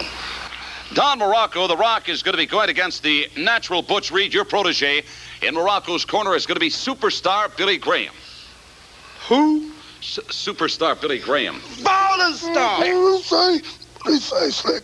I didn't. I ah, didn't say it. He can I try didn't my call you best Bruce. I didn't it, huh? honestly. Butch, ah, Huh? please. We don't need no more fines, brother. You keep pushing me, boy. Easy. Tell these people what's Easy. gonna happen to Muraco, man. Muraco, we want you in the worst way. You can't even imagine. You can't even imagine how bad the hatred exists between this man, myself, and you. Son, there's no way that we're going to allow you to continue your professional wrestling career. There's no way that the natural Butch Reed is going to allow you to humiliate and insult him and walk away just like you haven't done anything at all. Let me say something. I'm going to tell you something. See, I'm sick. And I'm tired. I'm sick and tired of you. I'm sick and tired of the WWF, and I'm sick and tired of nothing happening suckers like Muraco and Superstar. So let me tell you something. A return match this is Muraco. The last time it was a 20-minute draw. But boy, the chance is on you whooping me when I return to the Meadowlands. It's Slim and None, fool. And you know what happened to Slim? He just left town. All right, I thank you very much. Oh, Slick, just a second. I've got to ask you in closing here before we talk about this Sunday night. Is that a rug? What did you say, man? So the Slickster bringing his man prepared here, but not well enough, as it is The Rock. Don Muraco scoring the win over Butch Reed, and in the main event here in the Meadowlands, six man tag team action. Going to see the Hart Foundation and the Honky Tonk Man go over on Strike Force and the Macho Man Randy Savage as we continue on January the 18th, Vancouver, British Columbia at the PNE Coliseum, not the stadium, guys. It's Outlaw Ron Bass over Brady Boone, Mega Man Tom Magee back in town defeating Iron Mike Sharpe by submission, Dino Bravo over Jerry Allen, Sam Houston downing dangerous Danny Davis in a match originally slated to see the Islanders take on the British Bulldogs. It becomes one on one action with Davy Boy Smith defeating Haku. Now, one man gang also missing from this card. He's going to be subbed out by local longtime veteran Moose Morowski as Jake the Snake Roberts going to score a win over the Big Moose, subbing again for the one man gang. Also on the card, ladies champion Sensational Sherri over Velvet McIntyre, Brutus Beefcake defeating Greg the Hammer Valentine, and here it is again WWF champion Hulk Hogan pinning Ravishing Rick Rude in Vancouver. Also, January the 18th, Hartford, Connecticut at the Civic Center. 7,500 fans. It's Lanny Poffo over Jose Estrada, Don Muraco downing Butch Reed, the Ultimate Warrior over the King Harley Race, Tag Team Champion Strike Force defeating the Hart Foundation here this time. Martel scoring a pinfall victory over Jim Neidhart. Also on the card, it was IC Champion Honky Tonk Man defeating the Macho Man inside a steel cage. The Hart Foundation running distraction at ringside. Strike Force out there in the corner of the Macho Man to counteract the Hart Foundation, but that left Jimmy Hart all alone to aid Honky in stealing yet another victory over Randy Savage. Also on the card, Killer Bees over the Bolsheviks. Hercules battling Hacksaw Duggan to a double countout. Ladies Tag Team Champions Glamour Girls over the Jumping Bomb Angels. And Bam Bam Bigelow defeating Million Dollar Man Ted DiBiase by disqualification. Now, every time these two get in the ring, you may picture a pretty fun matchup, but Bigelow by this point had blown out his knee, which may explain that countout victory for the gang going back a few days' time. But these matches against DiBiase all reportedly go about three minutes, so not much to these. Looks great on paper, but not much of a delivery here as Bammer nursing a, a pretty bad knee by all accounts. And the World Wrestling Federation heading back up north to Canada for a trifecta of shows here, January 19th in Calgary, Alberta, Canada, at the Saddledome in front of a sellout 8,500 fans. The following night in Regina, Saskatchewan, at the Agridome, January the 20th in front of 6,700 fans. And finally, January 21st, Winnipeg, Manitoba, at the Winnipeg Arena, the legendary Winnipeg Arena, in front of only 2,500 fans. And the results went a little something like this Tom Magee over Iron Mike Sharpe, Dino Bravo defeating Jerry Allen. It was Davey Boy Smith again pinning Haku, Sensational Sherri over Velvet McIntyre, Brutus Beefcake defeating former partner Greg Valentine, Sam Houston, originally scheduled to take on Danny Davis on this tour, but Davis doesn't make it for whatever reason. So, various opponents on various nights. Sam Houston over the likes of Bill White and Gilles Defossy. Hope I said that right. Sorry, French listeners. Also on the card, Jake the Snake Roberts downing Ravishing Rick Rude on a countout. Outlaw Ron Bass over Brady Boone. And depending on the night, it was the Intercontinental Champion Honky Tonk Man defeating the Macho Man by DQ. Some nights, the Macho Man going over on a countout. As we continue on January 22nd and 23rd, Rochester, New York at the War Memorial. The following day at the Cap Center in Landover, Maryland. The Rochester show drawing 3,500 fans. And both nights, the fans out to see Dino Bravo over Brady Boone, actually Lanny Poffo in Landover. Also, Sam Houston defeating Danny Davis, the Ultimate Warrior, battling the Mighty Hercules to a 20 minute time limit draw. I wrote eek. Also, a double countout in Landover. So maybe they saw it go 20 minutes the first night and they said, yeah, we don't need to do that again. I'm not sure, but you have to speculate. Also on the card, The Rock Don Muraco battling Butch Reed to a double disqualification. Now, the first night in Rochester, the one man gang, a no show. It's Butch Reed subbing in, so it's Don Muraco battling the natural Butch Reed to a double DQ. Both men caught using a foreign object there in Rochester. The following night at the Cap Center, though, it is the gang pinning the Rock Don Muraco.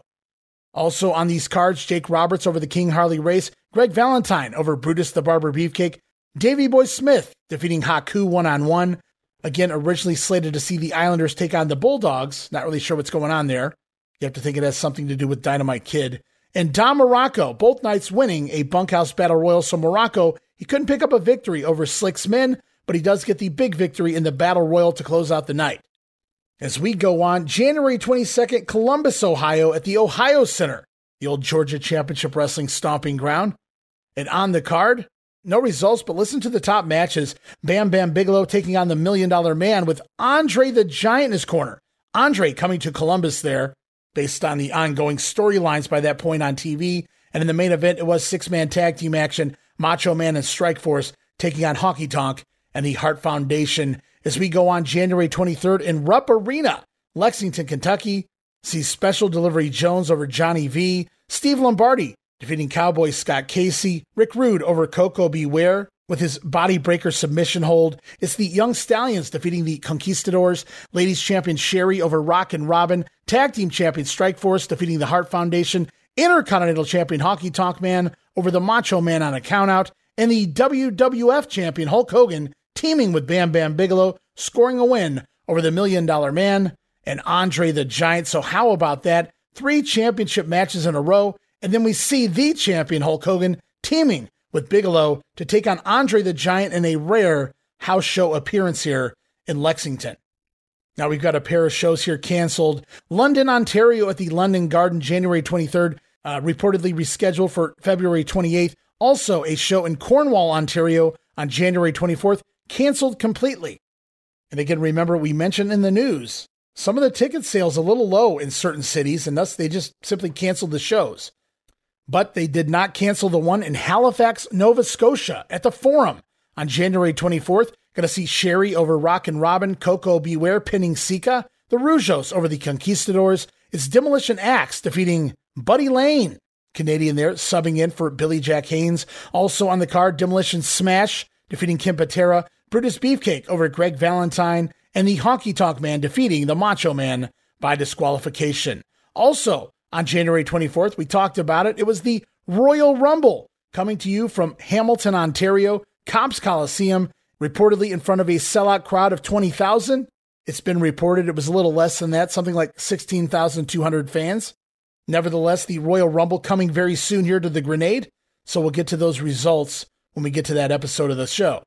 However, the following day, the WWF in New York City at Madison Square Garden, January 25th, in front of a sellout 19,750 fans, also televised on the MSG network, included Lord Alfred Hayes, Bobby Heenan, and Vince McMahon on commentary.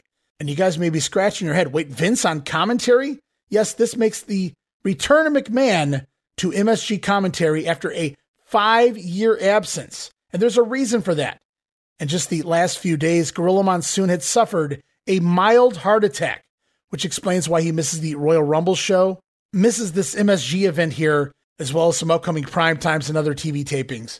But we'll talk a little bit more about Gorilla's heart attack when we get to that time period here in the month of January. And remember, we're accustomed to seeing Gorilla backstage interviewing a couple of the talent during intermission. Well, it's a little different here. Vince McMahon going to change things up. I'm not going backstage, pal. Vince McMahon bringing the wrestlers to the ring for interviews here at intermission time. That's right, McMahon going to be interviewing Bobby Heenan, Hacksaw Jim Duggan, and the natural Butch Reed, along with manager Slick.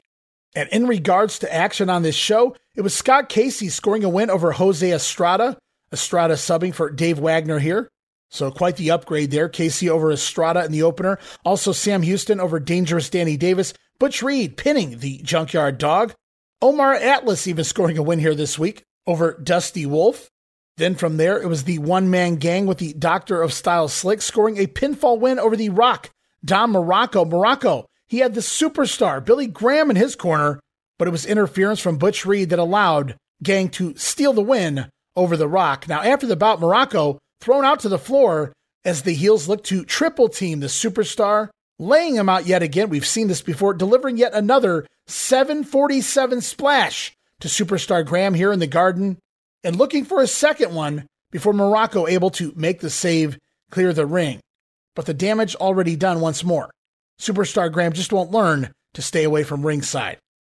Also on the card, the Young Stallions scoring a win in about 14 minutes, going over on the team of Steve Lombardi and Barry Horowitz. And then the final match before intermission, scheduled to see the team of Ted DiBiase and Virgil. They're going to team up with Andre the Giant in their corner to take on this duo. It's Bam Bam Bigelow and the WWF champion, Hulk Hogan.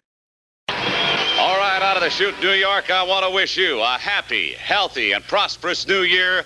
1988. Speaking of the new year, we're back in town, back in Madison Square Garden, Monday night, January the 25th, 7:30 p.m. And what a night of action it's going to be. Dangerous Danny Davis to meet young Sam Houston. You're going to be seeing King Harley Race continue his ongoing feud with Hacksaw Jim Duggan. The Rock, Don Muraco to meet the one-man gang, Islanders and Bulldogs in a very crucial tag team matchup. And speaking of tag team matchups. Are you ready for this? Million Dollar Man Ted DiBiase teaming up with his bodyguard Virgil with Andre the Giant in their corner. They'll be facing world champ Hulk Hogan, Bam Bam Bigelow managed by Oliver Humperdink. What a night it's going to be in the Big Apple when I bring Hulk Hogan and Bam Bam Bigelow to the garden to do battle with Virgil. Virgil. Virgil? I know Virgil can do a good job of looking ugly, but I didn't know he could wrestle. We'll find out at the garden. at Ted DiBiase, the million dollar man, what a night it's going to be, brother man. But listen, DiBiase has bought something else. He didn't tell the people this. He's bought something else, and what he's bought is a seven foot five inch, 500 pound raving lunatic in Andre the Giant. He's going to be in the corner, so we're going to have to be on our toes in New York, brother man. All right. Well, you know what he's bought, man? He's bought the farm, brother. Do you think Donald Trump would put all his money into one bank account? Do you think Howard Hughes would take everything he owns, man, and put it all into one little asset? You gotta diversify yourself, man. Stocks, bonds, checking accounts, Cayman Islands, man, Swedish bank accounts, and a whole heck of a lot of charity. You're a foolish man, Ted DiBiase, brother. The way you approach me, the way you approach the little Hulksters, the pressure you put on my family. What a fool you are, man. I've got Bam Bam Bigelow on my side, brother. He held his own in the Survivor Series. He held off Andre the Giant, King Kong Bundy, and the one-man gang. And after I slam DiBiase through the mat and stack Virgil up, what are you gonna do, brother? I'm gonna go to the top! Nuclear splash 'em! Top rope in the garden. Get ready on the 25th. Oh, what a card it is going to be. All right, and what a tag team matchup here. I mean, you slide Andre in instead of Virgil, and you got quite a match here, but still, nevertheless, Andre ringside as we see Hulk Hogan and Bam Bam Bigelow, Oliver Humperdink by their side, defeating the duo of the Million Dollar Man and Virgil. Bigelow pinning Virgil, of course, with a big splash. After Hogan hit his leg drop, of course. And then we get a post match altercation here. Hogan calling out the Giant, telling Andre to step in the ring. Let's get it on. DiBiase and Virgil, amongst other officials, having to hold the Giant back. Also, here in the garden, it was Outlaw Ron Bass over Hillbilly Jim. Then from there, a couple of big matches to close the show. Hacksaw Jim Duggan scheduled to take on the King Harley race, and I do believe for the very first time we're finally going to see the Islanders go two on two against the British Bulldogs. And right now we're going to go off for a pair of promos. We're going to hear from Hacksaw talking about his matchup with the King, and then from there it's the Bulldogs discussing the Islanders. Square Garden of the 1988 year coming up Monday, January the 25th. We will start it off at 7.30 in the Garden. Let me run down the card. Also, Hacksaw Jim Duggan standing by. We'll bring him on in just a moment. Hillbilly Jim to meet, look out, Hacksaw over there. Outlaw Ron Bass, Junkyard Dog against the natural Butch Reed at the Garden on the 25th.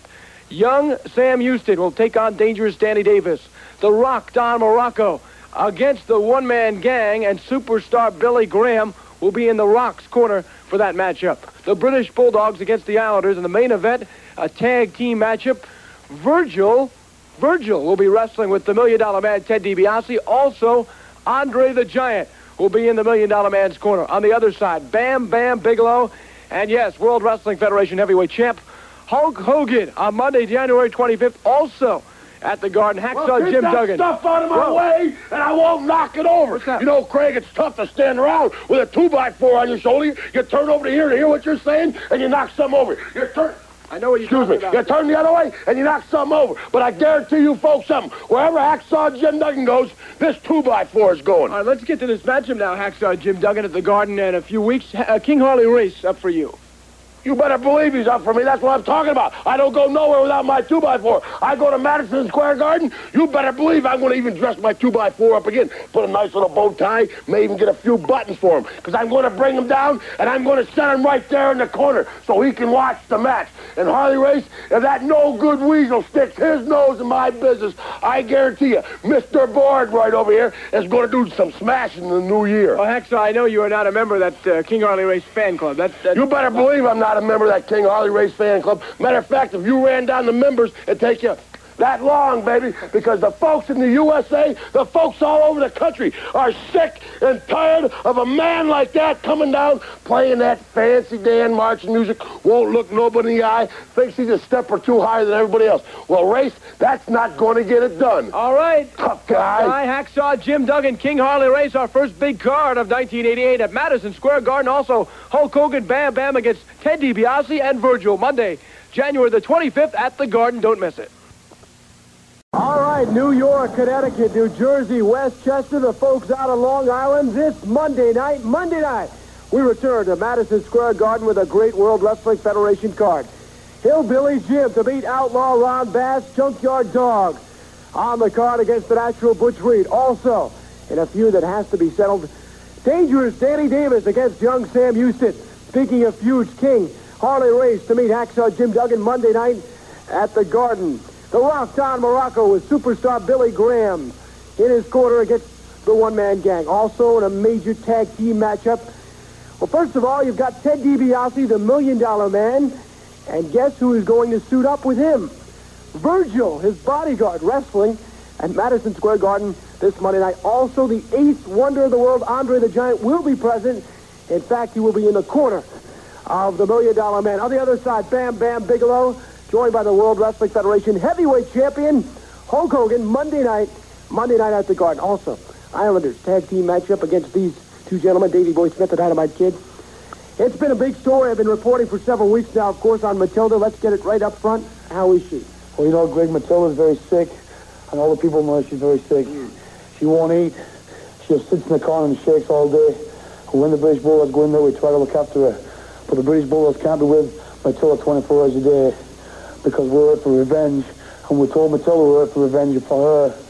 And Islanders, we're coming after you this Monday night.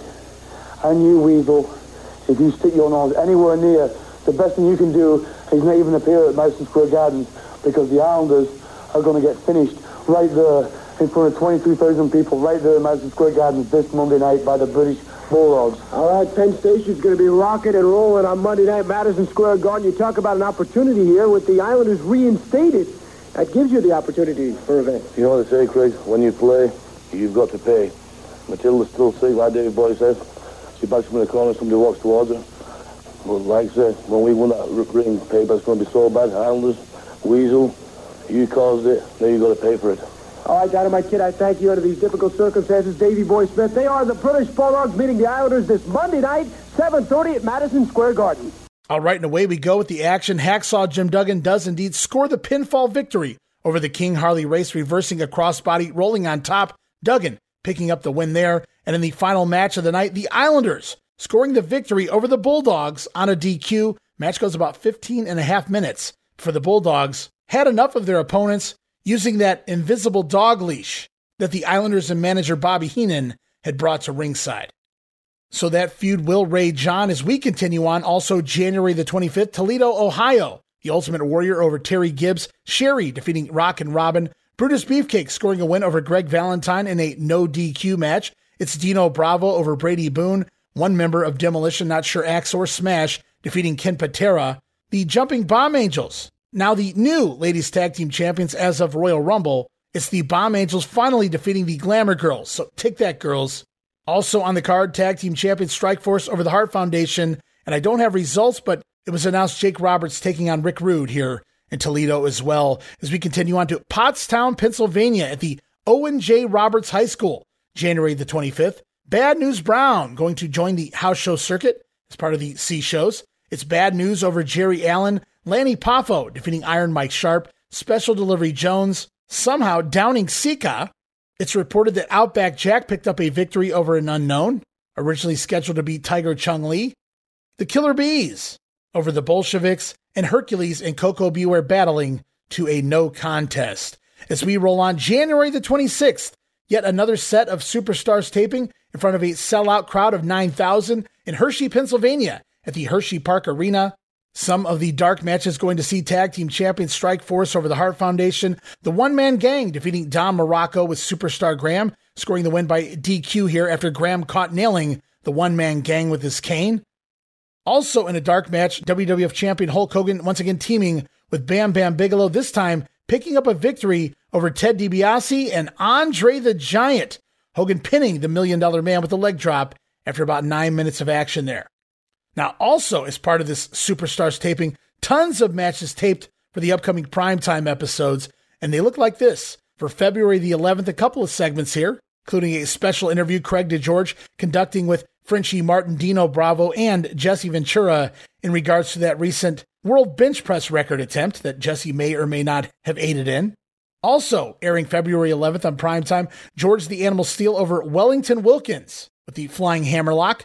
Then from there, a couple of matches coming up February the 19th on primetime. Going to see Steve Lombardi and Barry Horowitz defeat the team. Wow. Getting a win over Lanny Poffo and Scott Casey. And February 19th primetime as well. Hercules teaming with the King Harley Race, and they're going to pick up a victory over the British Bulldogs when Bobby Heenan finally makes his way to ringside midway through the match. The Bulldogs having enough of it, chasing the manager away from ringside and getting counted out in the process. So the Heenan family going to go over there on a count out. And last but not least, a couple of matches also taped for February 22nd. So some busy bees here at this taping. Speaking of bees, the Killer Bees over Steve Lombardi and Barry Horowitz. So much for their push and it's the Bolsheviks downing the duo of Special Delivery Jones and Brady Boone. As we continue on to Salisbury, Maryland, at the Wicomico Youth and Civic Center, January 27th, for Wrestling Challenge TV tapings. In a dark match, it's the Strike Force over Hart Foundation, as well as Hacksaw Jim Duggan pinning the King Harley race. Then from there, airing on the February 11th primetime, Butch Reed over the Junkyard Dog by DQ after interference from Don Muraco. February 19th, primetime, going to see the Conquistadors over Brady Boone and Omar Atlas. So now the Conquistadors have a victory on TV coming up in the month of February. And then the February 22nd edition of primetime, Bad News Brown going to, I believe, make his primetime debut, scoring a victory over Outback Jack, landing that ghetto blaster. And then post match, a special interview conducted by Craig DeGeorge with Bad News on the platform. And more dark match action here on the challenge tapings. Going to see the Bulldogs over the Islanders. Intercontinental champion Honky Tonk Man defeating the Macho Man after interference from Jimmy Hart. And the WWF champion Hulk Hogan again teaming with Bam Bam. They score another victory over Ted DiBiase and Andre the Giant, both nights here at the TV tapings. As we continue on January 28th, Flint, Michigan, at the IMA Sports Arena, it's the Bolsheviks over the Young Stallions. Sherri defending her title over Velvet McIntyre. Ravishing Rick Rude battling Ricky the Dragon Steamboat to a double countout. And outside of the Royal Rumble, I do believe this is Steamboat's return finally to the house shows. Also in Flint, Michigan, Lanny Poffo over Sika. IC champion Honky Tonk Man defeats Macho Man on a DQ. It's Danny Davis finally getting a win over Sam Houston. Dino Bravo downing Koko B. Ware. And the Strike Force going to retain their tag team titles once again over the Hart Foundation. And the following date, January 29th, we see a very similar card at the Richfield Coliseum, Richfield, Ohio. Steamboat battling Rick Rude again to a double countout. It's Greg Valentine over Brutus Beefcake here in this show. Also, the Bolsheviks over the Young Stallions. Sherri defeating Velvet McIntyre. Tag Team Champion Strikeforce again over the Hart Foundation. And the Macho Man, though, this time picking up the victory over Honky Tonk Man on a disqualification. Now, also going on that day, January 29th, the WWF out in Las Vegas, Nevada at the Thomas and Mack Center. The Outlaw Ron Bass over JYD. The Ultimate Warrior battling Hercules to a double countout. It's Demolition Axe over Ken Patera. Ladies Tag Team Champions, the Jumping Bomb Angels defeating the Glamour Girls.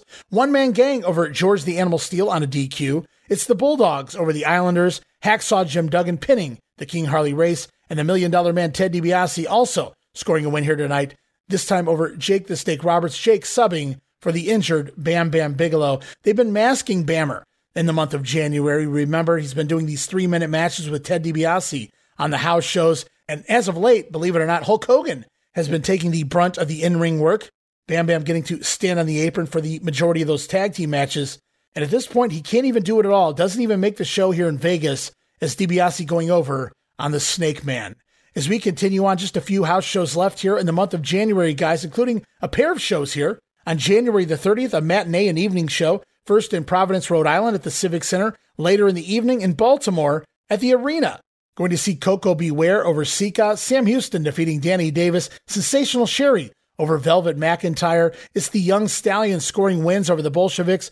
It's Dino Bravo over George the Animal Steele by DQ or countout. I'm not sure. Also, Ricky the Dragon Steamboat battling, ravishing Rick Rude to a double disqualification on these shows. And tag team champions Strikeforce over the Hart Foundation. And if that wasn't enough, tag team action going to close both nights. IC champion Honky Tonk Man teaming with future partner Greg the Hammer Valentine. Yes, indeed, a precursor to Rhythm and Blues. It's the Hammer and Honky Tonk Man over the Macho Man Randy Savage and Brutus the Barber Beefcake. And it looks like we've only got about three results to go, guys. So hang in there as we continue on. Also, January the 30th at the Cow Palace, San Francisco, California. 7,600 fans out to see the outlaw Ron Bass over Junkyard Dog, the Warrior, pinning the King Harley race. Million Dollar Man Ted DiBiase scoring a win over George the Animal Steele by disqualification. The animal this time subbing for the injured Bam Bam Bigelow there. Also on the card, Don Muraco, Billy Graham in his corner. It's Muraco pinning the natural Butch Reed after aid from Graham on the outside. Ladies Tag Team Champions jumping Bomb Angels over the Glamour Girls. Hercules pinning Hillbilly Jim. Hacksaw Jim Duggan now teaming up with Ken Patera, and they're going to score a win in a handicap match over Axe and Smash Demolition and their manager, Mr. Fuji. Duggan picking up that victory with his three point stance into a clothesline on the manager Fuji. And as you may suspect, guys, this was originally supposed to be a six man tag team match featuring Duggan, Patera, and Haynes. But of course, Haynes gone from the company, so we get a handicap match instead. And it's still believable because it's Fuji as the third wheel doing the job there. Also on the card at the cow, Jake the Snake Roberts battling the one man gang to a double count out.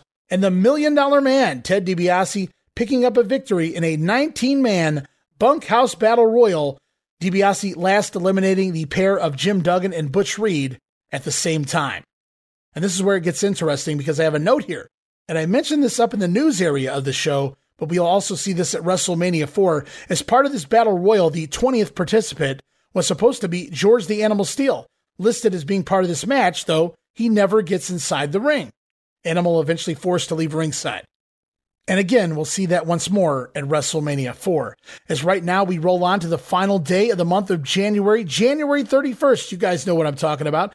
As the WWF invades Battle Creek, Michigan at the Kellogg Center. A matinee show in front of 3,000 fans.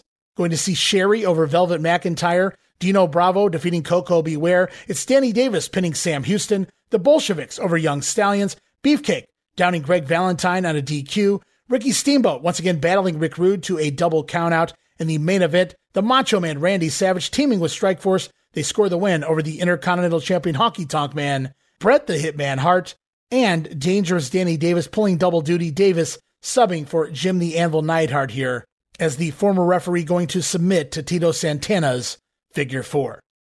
And one final card here in the month of January Phoenix, Arizona at the Veterans Memorial Coliseum, a matinee show as well it's the WWF Ladies Tag Team Champions jumping Bomb Angels over the Glamour Girls, Outlaw Ron Bass defeating the Junkyard Dog, Hercules over Hillbilly Jim, the Ultimate Warrior downing the King Harley Race, the Million Dollar Man once again over George Steele on a disqualification. Steele once more subbing for Bam Bam Bigelow here at this point in time. And with Billy Jack Haynes gone, we get another handicap match with Patera and Jim Duggan over the trio of Demolition and Mr. Fuji.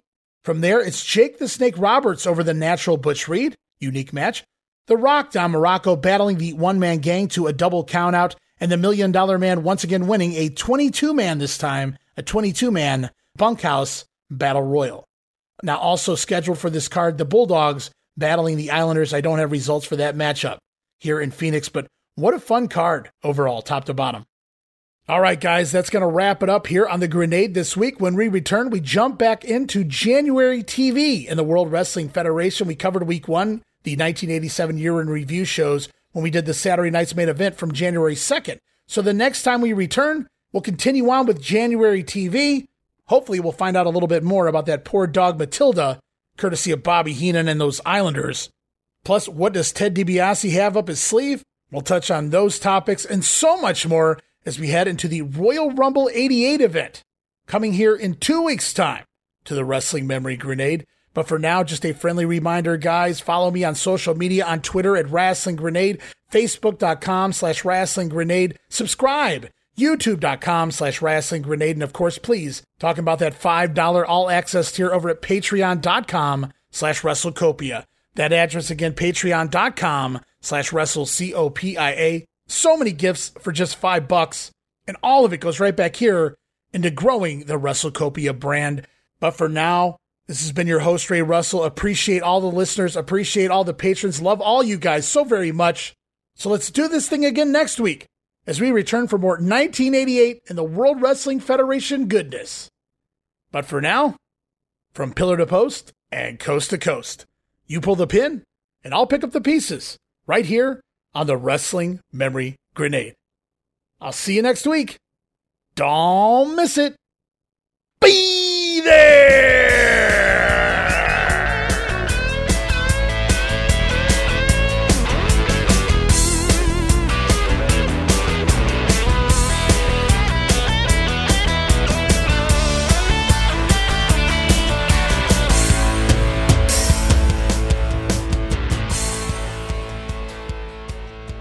You know, of course, you're talking about it, about the big Rumble Royal that's going to be taking place live here on the USA Network.